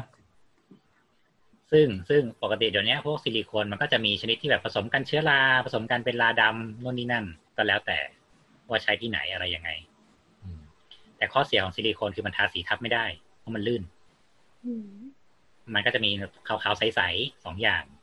หรือบางยี่ห้อ มันก็จะผเราสมต้องเลือกแบบกันผสมสีไปเลยเหรอหรือมันถึงจะใช้ได้อ่ามันก็จะมีแต่ว่ามันก็จะมีสีน้ำตาลสีดำสีขาวสีใสอะไรเงี้ย ซึ่งพอเรานึกข้อดีของอะคริลิกออกอีกแล้วอะคริลิกมันผสมสีได้ ใช่อะคริลิกคือผิวมันด้านแล้วเราก็ทาสีทับได้เพราะฉะนั้นก็คือว่าสำหรับพวกเก็บงานเฟอร์นิเจอร์อะยิงเสร็จปั๊บก็เอาสีแต้ม หรือแบบยาแนวบางที่เอายิงแม่งแทนยาแนวไปเลยอะไรเงี้ยถ้าคนรวยหน่อยนะอืมนั่นแหละครับ ต่อมาที่สามคือ PU โพลียูริเทนพวกนี้คือแบบพวกพ อพอใส่เข้าไปเสร็จปั๊บอะมันก็จะหนืดแล้วมันก็จะแข็งเลย พวกนี้จะไว้สำหรับพวกยากระเบื้อง ยาเมทัลชีตเก็บงานรางน้ำเก็บรอยต่อข้างนอก พวกนี้คือไว้สำหรับพวกทำแบบงาน hard hard เลยอะงานแข็งแข็งๆงานที่แบบเก็บงานรุนแรงเลยอะมันมันคือตัวเดียวกันที่เราใช้ทาบนดาดฟ้าใช่ไหมใช่ที่เราไว้สำหรับยิงพวกที่แบบผนังร้าวผนังแตก หรือว่าพวกเก็บงานแบบงานโครงสร้างเหล็กเชื่อมกัน แล้วแบบมันมีรอยมีรูอะไรพวกเนี้ยเอาพวกนี้ไปยิงหมดเลย PU อืมป้ายเปยได้หมดทุกอย่าง หรือแม้แต่พวกแบบทำผนังพวกห้อง clean room อะไรพวกเนี้ยคือเราเชื่อมเสร็จแล้วอะ เรากลัวมันไม่ clean พออะแล้วก็เอาพวกเนี้ย PU ไปไล่ยิงตามร่องให้หมดอะเพราะฉะนั้นมันก็จะ seal อากาศได้ร้อยเปอร์เซ็นต์เพราะพวกนี้มันเป็น non-shrink พอยิงเสร็จปั๊บมันจะไม่หดตัวมันแข็งแล้วมันก็จะแข็งเลย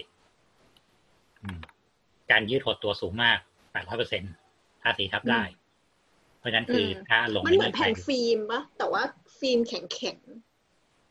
เออ มันคล้ายๆเออมันมันเหมือนโฟมมากกว่า มันเหมือนโฟมที่แบบเกาะแน่นแล้วแบบมึงยืดมันก็ยืดเลยหดมึงก็หดเลย กูก็อยู่อย่างนั้นแหละปึ๊บปั๊บปึ๊บปั๊บอย่างเงี้ยอืมการแดดกันอะไรได้ด้วย ซึ่งโมนีแพง ซึ่งถ้าไม่มีความจำเป็น เอามายิงกระจกอะไรพวกนี้ก็บ้าบอมันยิงได้แหละ แต่มันแพง มันไม่จำเป็นอืมเยอะเกินไป สุดท้ายไฮบริดๆ เออไฮบริดเนี่ยไม่รู้จักไฮบริดบางทีรู้จัก ตะปูกาวกาวตะปูปะใครเคยได้ยินคำว่าตะกาวตะปูมั้งไม่เคยเดี๋ยวอะกำลังรู้จะจักเซิร์ชรู้จัก กาวตะปูคือเป็น generational thing แล้วเหรอเออ มันคือกาวที่เอาไว้ติดวัสดุพวกเนี้ย เช่นบางทีติดน้ำบัวรู้จักแหละเออ ติดบัวผนังติดบัวพื้นพวกเนี้ย ก็แค่เอาไอ้นี่ยิงข้างหลังแป๊บแล้วแปะเข้าไปปึ๊บดีมากเลยครับ ดีมากเลยครับใช่มันสนุกมากน้ำจำติดได้บ้านเลขน้ำที่เคยมีประสบการณ์ซึ่งพวกเนี้ยแหละประสบการณ์คือเขาเรียกว่าไฮบริดมันก็คือตัวผสมระหว่างซิลิโคนกับพวก PU อ๋ออืม และมันก็จะแบบว่าพวกนี้ก็สามารถเอาพวกตะปูกาวพวกนี้กาวตะปูพวกเนี้ยมาสามารถเอาไว้ปูดแนวปูดร่องอะไรพวกนี้ได้เหมือนกันอืมและด้วยความที่มันยืดหดตัวได้แข็งแรงแน่นอืมอืมอืมมันก็ไม่คุณแตกสามสามารถซ่อมบัวเชิงผนังที่บ้านได้ด้วยตัวเองหยอดลงไปแล้วก็อัด คือพวกผนังที่มันฉีกออกจากกันนะแล้วแบบมันนิ่งแล้วอะ เราอาจจะเอา PU ใส่ก็ได้ หรือเราก็เอาไอ้ตัวตะปูตะปูกาวเนี่ย ยิงอัดเข้าไปเลยก็ได้ หมายถึงว่าถ้าต่อเติมครัวแล้วมันทรุดแล้วแยกจากกันสิบเซนนี่ก็เอาตะปูใช่กาวใส่เข้าไปอ่าภาษาอังกฤษมันก็เรียกแบบนี้อย่าใช่สิแต่ว่าพี่เอาไปซ่อมบัวนี่คือตัว texture ของมันอะคือแบบว่า มันแห้งแล้วแต่ว่ามันก็มีความหนาอยู่อะ มันไม่มีผลกับตัวบัวพี่เหรอ อืม ไม่ มัน มัน พออัดเข้าไปมันก็เหลวๆอะ มันก็แบนๆอะ แล้วสักพักมันก็จะแข็งไง อ่า มันก็จะแข็ง แต่ว่ามันจะ texture ไม่เหมือนกันไง คืออันเนี้ยน้ำเคยใช้อันหนึ่งก็คือประมาณว่าไปเจาะ เจาะทำชั้นวางของเสร็จแล้วทีเนี้ยเอ่อไอหัวเกลียวที่เป็นตะปูอะมัน เจาะเข้าไปลึกใช่ไหมแล้วมันก็มีรูรูของหัวน็อตที่เข้าไปเนี่ยแหละ ก็เลยใช้ตัวเนี้ยเนี่ยแหละ ปิดรอยทั้งหมดอืมแต่ตอนนั้นนะก็คือมันเป็นหลอดที่ซื้อแล้วเคยเปิดใช้รอบหนึ่ง มันก็เลยแข็งมากอืมแล้วลักษณะของหลอดอะมันก็จะมีแบบเป็นแหลมกรวยออกมาใช่ไหม แล้วน้ำก็ตัดไปเรื่อยๆเพราะว่ามันแข็งมากแล้วก็กดไม่ออกอะตัดไปจนแบบมันทู่แล้วพอบีบออกมาทีนะมันเหมือนเราบีบครีมเค้กแล้วมันไหลแบบดูดลงมามันคือวิธีแก้เดียวกับคาตาช้างใช่ไหมใช่ใช่ใช่อืมซึ่งนั่นแหละครับ พวกเนี้ยบางทีพวกนี้เราก็ต้องกำกับช่างอีกทีหนึ่งเหมือนกันว่าบางทีช่างก็ใช้ไปเรื่อยอะ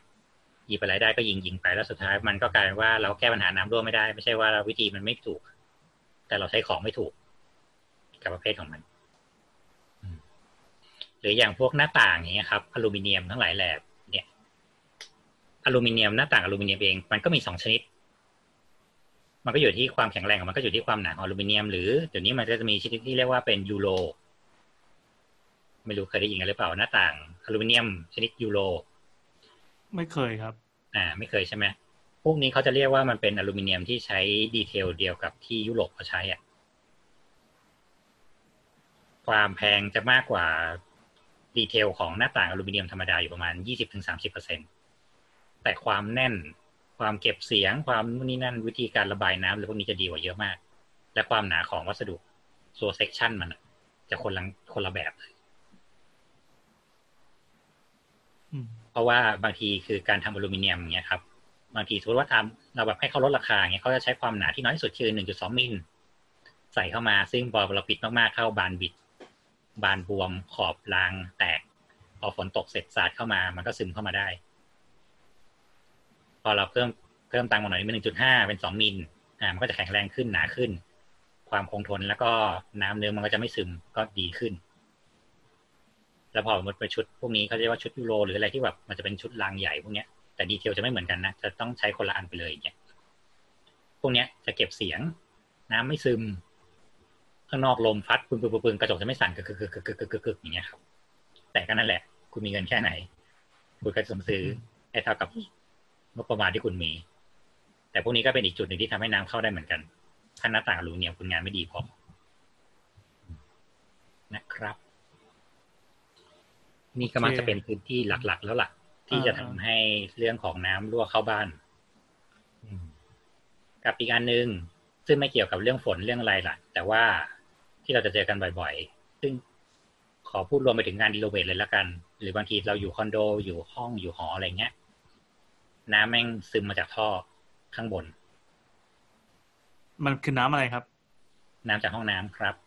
ยังดีเป็นน้ำจากที่ละจากพื้นนะนะซึ่งไม่ซึ่งบางทีคือคนเราชอบคิดว่าการที่น้ำรั่วมาจากข้างบนน่ะแสดงว่าท่อไม่ต้องเสีย ท่อไม่ต้องรั่ว ท่อไม่ต้องซึมอ่าใต้ยาแนวข้างบนหมดอายุ อ่า อย่างที่บอกไปว่าปกติห้องน้ำต้องทำเป็นพวกทากันซึมทำดีเทลเรียบร้อยอะไรเงี้ยครับ บางที่มันไม่ได้ทำปูนเป็นปูนธรรมดา แต่เขาใช้วิธีว่าเขาก็ทากันซึมเสร็จเขาก็ปูกระเบื้อง ปกติ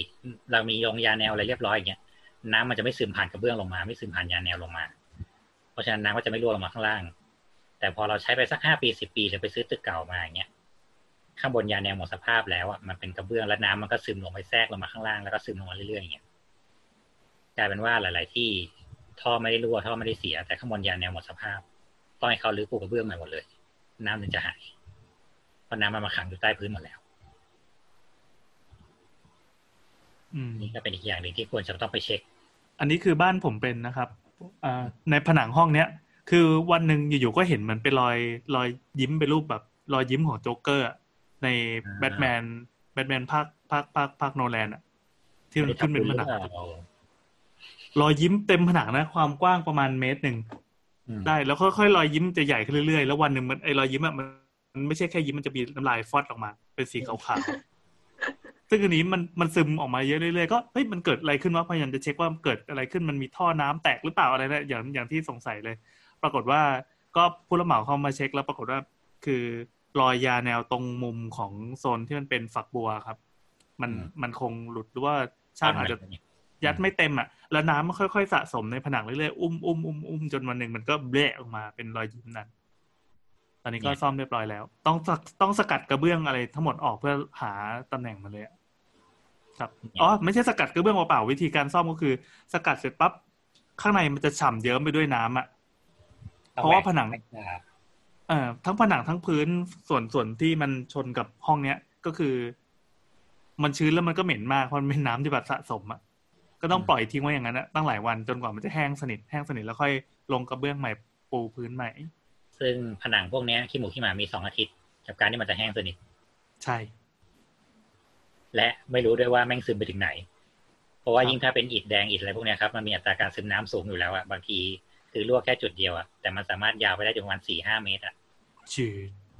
ซึ่งหลายเอาที่ถุต้องงสกักัดดเปิดหมถุดงเลยดูดความชื้นใส่เข้าไปเนี่ย มันแห้งแค่ตรงนี้ไง แต่ว่าไอ้ตรงอื่นที่ยังไม่ได้เปิดหน้ามันก็ชื้นอยู่ดีไงอ่าอ่าอ่าอ่าแล้วมันจะเป็นกลิ่นอันนี้คล้ายค่อยๆกลิ่นของลาด้วยครับใช่ มันเหมือนเอาน้ำหมกเหมือนเอาผ้าเหมือนผ้าผ้าขี้ริ้วอะแล้วใส่ถุงพลาสติกแล้วมัดปิดปากไว้แล้วก็ทิ้งไว้อย่างนั้นนะเออแล้วสักใช่ห้าวันมาเปิดอีกทีหนึ่งอะอ่าอ่าพลอยครับ อันนี้เคยมีประสบการณ์น้ำขังในผนัง คือพออยู่ชั้นสิบหก ห้องที่เกิดเหตุการณ์เหมือนกับที่คุณแอนเจอเนี่ย อยู่ชั้นสิบสองฮะขึ้นมาเหรอ ใช่ ใช่ใช่คือเหมือนแบบน้ำอะ มันท่ออันนี้น่าจะเป็นท่อเจ๋งอะค่ะ น้ำท่อเจ๋งที่ห้องพลอยในบ้านพลอย แต่ว่ามันลงไปซึมผ่านผนังไปเรื่อยๆจนกระทั่งมาเป็นแอ่งไปไหนไม่ได้ อยู่ตรงชั้นสิบสองแล้วห้องชั้นสิบสองเขาก็จ้างว่าเนี่ยอยู่ๆแบบ ผนังชื้น แล้วก็มีน้ำซึมออกมาอะไรเงี้ย ช่างเขาก็เอามานั่งดู แล้วเขาก็ต้องเหมือนแบบเคาะทุกห้อง ขึ้นไปเรื่อยๆเพื่อเช็คดูว่าที่มาของน้ำมันมาจากจากท่อของห้องไหนอะไรเงี้ย ก็มาโปะว่าแบบอ้าวห้องพลอยเองจ้าอะไรเงี้ยเขาก็ต้องปีกเจาะผนังออกมาซ่อมท่อใช่ แล้วเขาต้องกรีดแบบทุกห้องเลย เพราะว่ามันชื้นอยู่ข้างในหมดอะไรเงี้ยอืม ก็วุ่นวายค่ะ เออ เนี่ย พอเราเท่าที่พูดมาทั้งหมดอะมันก็จะพอมีแนวทางว่าสมมติว่าคนที่บอกว่าอะอยากซื้อบ้านเก่ามา renovate มีบ้านแบบยี่สิบสามสิบปีอยาก renovate checklist ที่คุณควรมีคือสิ่งเหล่านี้ครับเพราะสิ่งเหล่านี้คือปัญหาหนักมากกับการที่เรื่องของน้ำรั่วในบ้านหนึ่งท่อเก่าไม่เก่าท่อนู่นนี่นั่น เออ แล้วมันมันมีมีเรื่องพวกนี้อีกว่า การเดินแนวท่อประปา เมื่อก่อนการเดินท่อประปาในห้องน้ำอะถามน้ำก็ได้ ปกติเวลาเดินท่อประปาในห้องน้ำอะท่อประปาจะอยู่เหนือฝ้าหรืออยู่ใต้พื้น ห้องไหนห้องเราอะเหรอ ใช่ ห้องเราอยู่ใต้พื้นอ่าซึ่ง เดี๋ยวเนี้ยเขาจะไม่ค่อยฝังใต้พื้นละเขาใช้เดินบนฝ้าแทน ขึ้นไปเหรอ ใช่ แนวท่อทั้งหมดจะอยู่บนฝ้าหมดเลย ท่อน้ำดีนะ อ๋อน้ำดี เพราะอ๋อมันมีปัญหาเกิดขึ้นว่าปกติคือสมมติว่าเราทำพื้นห้องน้ำอะครับ ในดีเทลของงานสถาปัตย์เรามักจะลดพื้นลงไปประมาณสิบเซนแต่ว่าในระดับของโครงสร้างจริงๆเราจะลงไปเยอะกว่านั้น เพราะว่าเราต้องมีระยะของการเตรียมท่อพวกเนี้ยสมมติเราวางท่อลงไปเสร็จปั๊บเราต้องเอาปูนเทให้มันได้ความหนาที่เพียงพอ เพื่อที่จะได้ทับท่อพวกนี้แล้วไม่เกิดน้ำหนักกดทับลงไปที่ท่อโดยตรง อืมตอนแรกเข้าใจว่าเป็นน้ำทิ้ง อะมมติท่อหนึ่งนิ้วเราวางท่อหนึ่งนิ้วแนบกับพื้นลงไปเสร็จ เราต้องเทปูนลงไปอย่างน้อยก็สักสองนิ้ว เพื่อมัน cover ตัวท่อหนึ่งนิ้วให้หมด แล้วเราต้องปูกระเบื้องอีกสองเซนอะไรเงี้ย กลายเป็นว่าเราต้องมีพื้นที่เผื่อตรงนี้อยู่ประมาณเกือบสิบเซนเนี่ยอาจจะกลายว่าพื้นห้องน้ำเรากับพื้นห้องข้างนอกก็จะต่างกันเหลือนิดเดียว มันก็เลยผู้รับเหมาบางคนที่เขาทำระดับไม่ได้ แล้วเขาพอ วางท่อนี้อะอืม มันไม่พอแล้วกลายเป็นว่าเขาเหยียบแล้วมันแตกอืมมันเกิดรอยรั่วในพื้น ซ่อมไม่ได้ ต้องแหวกพื้นสถานเดียวเขาก็เลยมีมาตรฐานใหม่ขึ้นมาว่า ไว้ข้างบนสิ ถ้ารั่เพวราะอซ่ย่าองมมากฟ้าก็ง่ายกว่าเปิดฝ้า แหวกจบเออเปลี่ยนท่อง่ายสองการเดินแนวท่อมันเดินได้หมดเลย ลากไปไหนก็ได้ ลากดีๆสิ ให้มันหลบแนวไฟฟ้าทั้งหมดเกาะริมผนังทั้งหมด ลงฝักบัวก็ได้ ลงชักโครกก็ได้ พร้อมท่ออากาศอะไรเงี้ยครับทำช่องชาร์จดีๆช่องชาร์จดีซึ่ๆงลดเนี่ยจอให้เรียบร้อย มันก็เลยว่าถ้าสมมติว่าบ้านเก่าบ้านไหนที่มันซ่อมไม่ได้อย่างเงี้ยใช้วิธีเดินท่อใหม่ก็ใช้วิธีนี้ได้นะเดินข้างบนเอาอืมก็จะช่วยได้นะครับอืมน่าจะหมดแล้วล่ะเรื่องของงานอืมส่วนเรื่องงานซ่อมพื้นงาน detail งานอะไรพวกเนี้ยบางทีมันต้องคุยกันอีกยาวเลยล่ะ แต่ถามว่าถ้ามัน checklist คร่าว ๆสำหรับ การเตรียมการซ่อมการเช็คอะไรพวกเนี้ยเท่านี้คิดว่าน่าจะเพียงพอละเพราะบางทีการซ่อมพื้นซ่อมอะไรมันต้องดูหน้างานบางที detail แบบเดียวกันใช้ไม่ได้ การทำพื้นแบบเดียวกันใช้ไม่ได้ การเดินท่อซ่อนแบบเดียวกันใช้ไม่ได้ ต้องดู มันก็จะมีอุปกรณ์หลายอย่างที่เดี๋ยวนี้ผลิตภัณฑ์ต่างๆออกมาค่อนข้างดีพอสมควรอย่างนี้ก็จระเข้อะไรทั้งหลายถ้าสปอนเซอร์เข้าตรงนี้ได้นะครับอืมที่เขาทำแบบว่าเป็นเหมือนเป็นสีทาเพื่อขังน้ำได้เลยอะ ที่เขาจะชอบแบบถ้าไปตามโฮมโปรเขาก็จะเอาแบบกล่องกระดาษมาเอาไอ้ผลิตภัณฑ์จระเข้เนี่ยทารอบๆ แล้วก็เอาน้ำใส่ขังเลยแล้วแบบ เนี่ย น้ำไม่รั่วไม่ซึมทั้งที่เป็นแค่กระดาษ ซึ่งอันเนี้ยพอเอามางานซ่อมอะ work ดีทาทับดาดฟ้าทั้งหมดทำเป็นผนังหล่อขึ้นมายังได้เลยอะไรเงี้ยอืมอืมซึ่งเนี่ยมันง่ายกว่าการสมัยก่อนต้องมานั่งผสมปูนผสมกันซึมต้องมานั่งฉาบต้องมาทำระดับ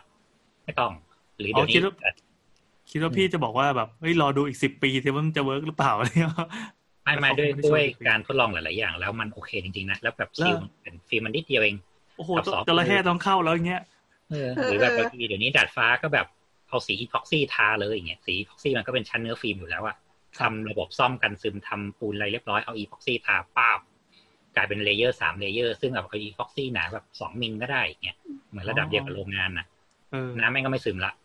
ทาแม่งขึ้นมาทั้งแนวเลยก็ได้แบบทาเป็นสนามบาสอะไรยังได้อะไรเงี้ยอืม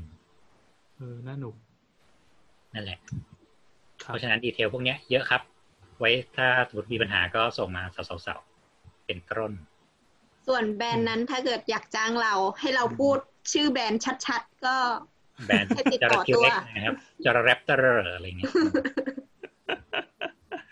โอเค ก็ทั้งหมดนะครับก็เป็นเรื่องการไม่ได้ เป็นเรื่องการต่อสู้กับน้ำนะครับใช่อิ่มน้ำเนี่ย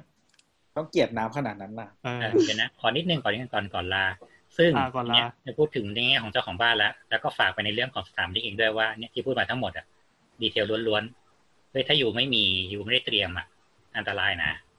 และการไปหน้างานเสร็จปั๊บคุณเนี่ย แค่ผู้รับเหมาถามดีเทลพวกนี้มาแล้วคุณตอบไม่ได้อะ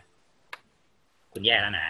โดนเหยียดหยามนะ เอออย่างน้อยในในแง่ของเจ้าของบ้าน คุณโดนลากมาตบต่อหน้าเจ้าของบ้านเนี่ย คุณจะพูดอะไรแล้วเขาจะไม่ค่อยฟังคุณแล้วนะสิ่งนี้คุณต้องรู้พอสมควรเลยล่ะครับพี่ครับน้ำรั่วอย่างนี้ซ่อมไงครับ พี่ครับซิลิโคนอันไหนดีครับยี่หยิบผิดหยิบถูก น้องใช้ไม่ได้เออเนี่ยผมก็ใส่ตามที่น้องเขาบอกอะเห็นไหมผมบอกแล้วมันรั่ว คุณไปจ้างใครมาเนี่ย เนี่ย เสียเครดิตอีกเนี่ยอืม ไม่ต้องขู่น้องอยู่เรื่อยเครียดเดียวแล้วเนี่ยเดี๋ยวนอนไม่หลับแล้วคืนเนี้ยแต่นี่เป็นสิ่งที่ขนาดตัวเองคิดว่าโอเคแล้วอะก็ยังโดนอยู่บ่อยๆ เพราะเขาจะลากเรามาตบตลอดเวลาเงี้ยเราก็ต้องตบกับเขาบ้าง ซึ่งบางทีการเป็นสถาปนิกบ้านเราอะชอบไปเน้นเรื่องดีไซน์เรื่องสีเรื่องนู่นนี่นั่นซะเยอะแต่เราไม่ค่อยข้ามเรื่องดีเทลพวกเนี้ยแต่เราชอบโยนว่าผู้รับเหมาคุมสี่คนคุมงานคุมสี่เนี่ย ซึ่งคุณต้องเป็นคนเริ่ม ถ้าคุณรู้ดีเทลว่าคุณทำแต่แรกอะ คุณก็จะรอดตัวเออแล้วเรื่องการการต่อสู้กับดินฟ้าอากาศมันอยู่กับเรามาตลอดด้วย มันเป็นเรื่องสำคัญ ใช่อืมก็ขอให้ใส่ใจดีเทลด้วยนะครับสำหรับฝั่งดีไซน์ แล้วก็ฝั่งเจ้าของบ้านก็จงรู้ทัน รู้ทันทั้งพวกดีเทลพวกนี้แล้วก็พวกกระบวนการรับเหมากระบวนการขั้นตอนก่อต้องสร้างต้องด้วยต้องรู้จักรู้ทันสถาปนิกเออรู้ทันสถาปนิกนะครับ เนี่ย ถ้าสมมติว่าพี่เป็นผู้รับเหมีมาชาชีพหรือมีชาชีพ พี่โกงได้ตั้งไม่แน่กี่อย่างแล้วอะเนี่ย อืม ถ้าอยากโกงอะเนี่ยโกงได้ตั้งกี่อย่างแล้วอะอืมอันแนทแนทและมีเรื่องฝากไว้ก่อนลา ฝากอะไรครับ ก่อนลาก็คือซอนค่ะอ่าและทั้งหมดก็เป็นสาวสาว EP หนึ่งร้อยหกสิบนะครับ เป็นวิธีปิดที่ดีแล้วจบด้วยแนทเนี่ยก็ขอบคุณนะครับที่ทุกคนที่ฟังมาจนถึงวันนี้ ขอบคุณพี่โอด้วยสำหรับวันนี้สวัสดีจ้า ครับผมถ้ามีคำถามเรื่องน้ำไม่ต้องถามแล้วนะครับ ฟังใหม่อีกรอบหนึ่งเไอ้ไงแล้วสำหรับสามวันนี้ก็ย้อนกลับไปฟังอีกรอบหนึ่งจะได้ไม่โดนด่าใช่ใช่ดีมากดีมากแบบ อะไรวะชมตัวเองคนไม่จบอีกแล้วอะไม่ดีครับหมายถึงว่าพ่อจะบอกว่าสวัสดีบายสวัสดีครับตัดอืม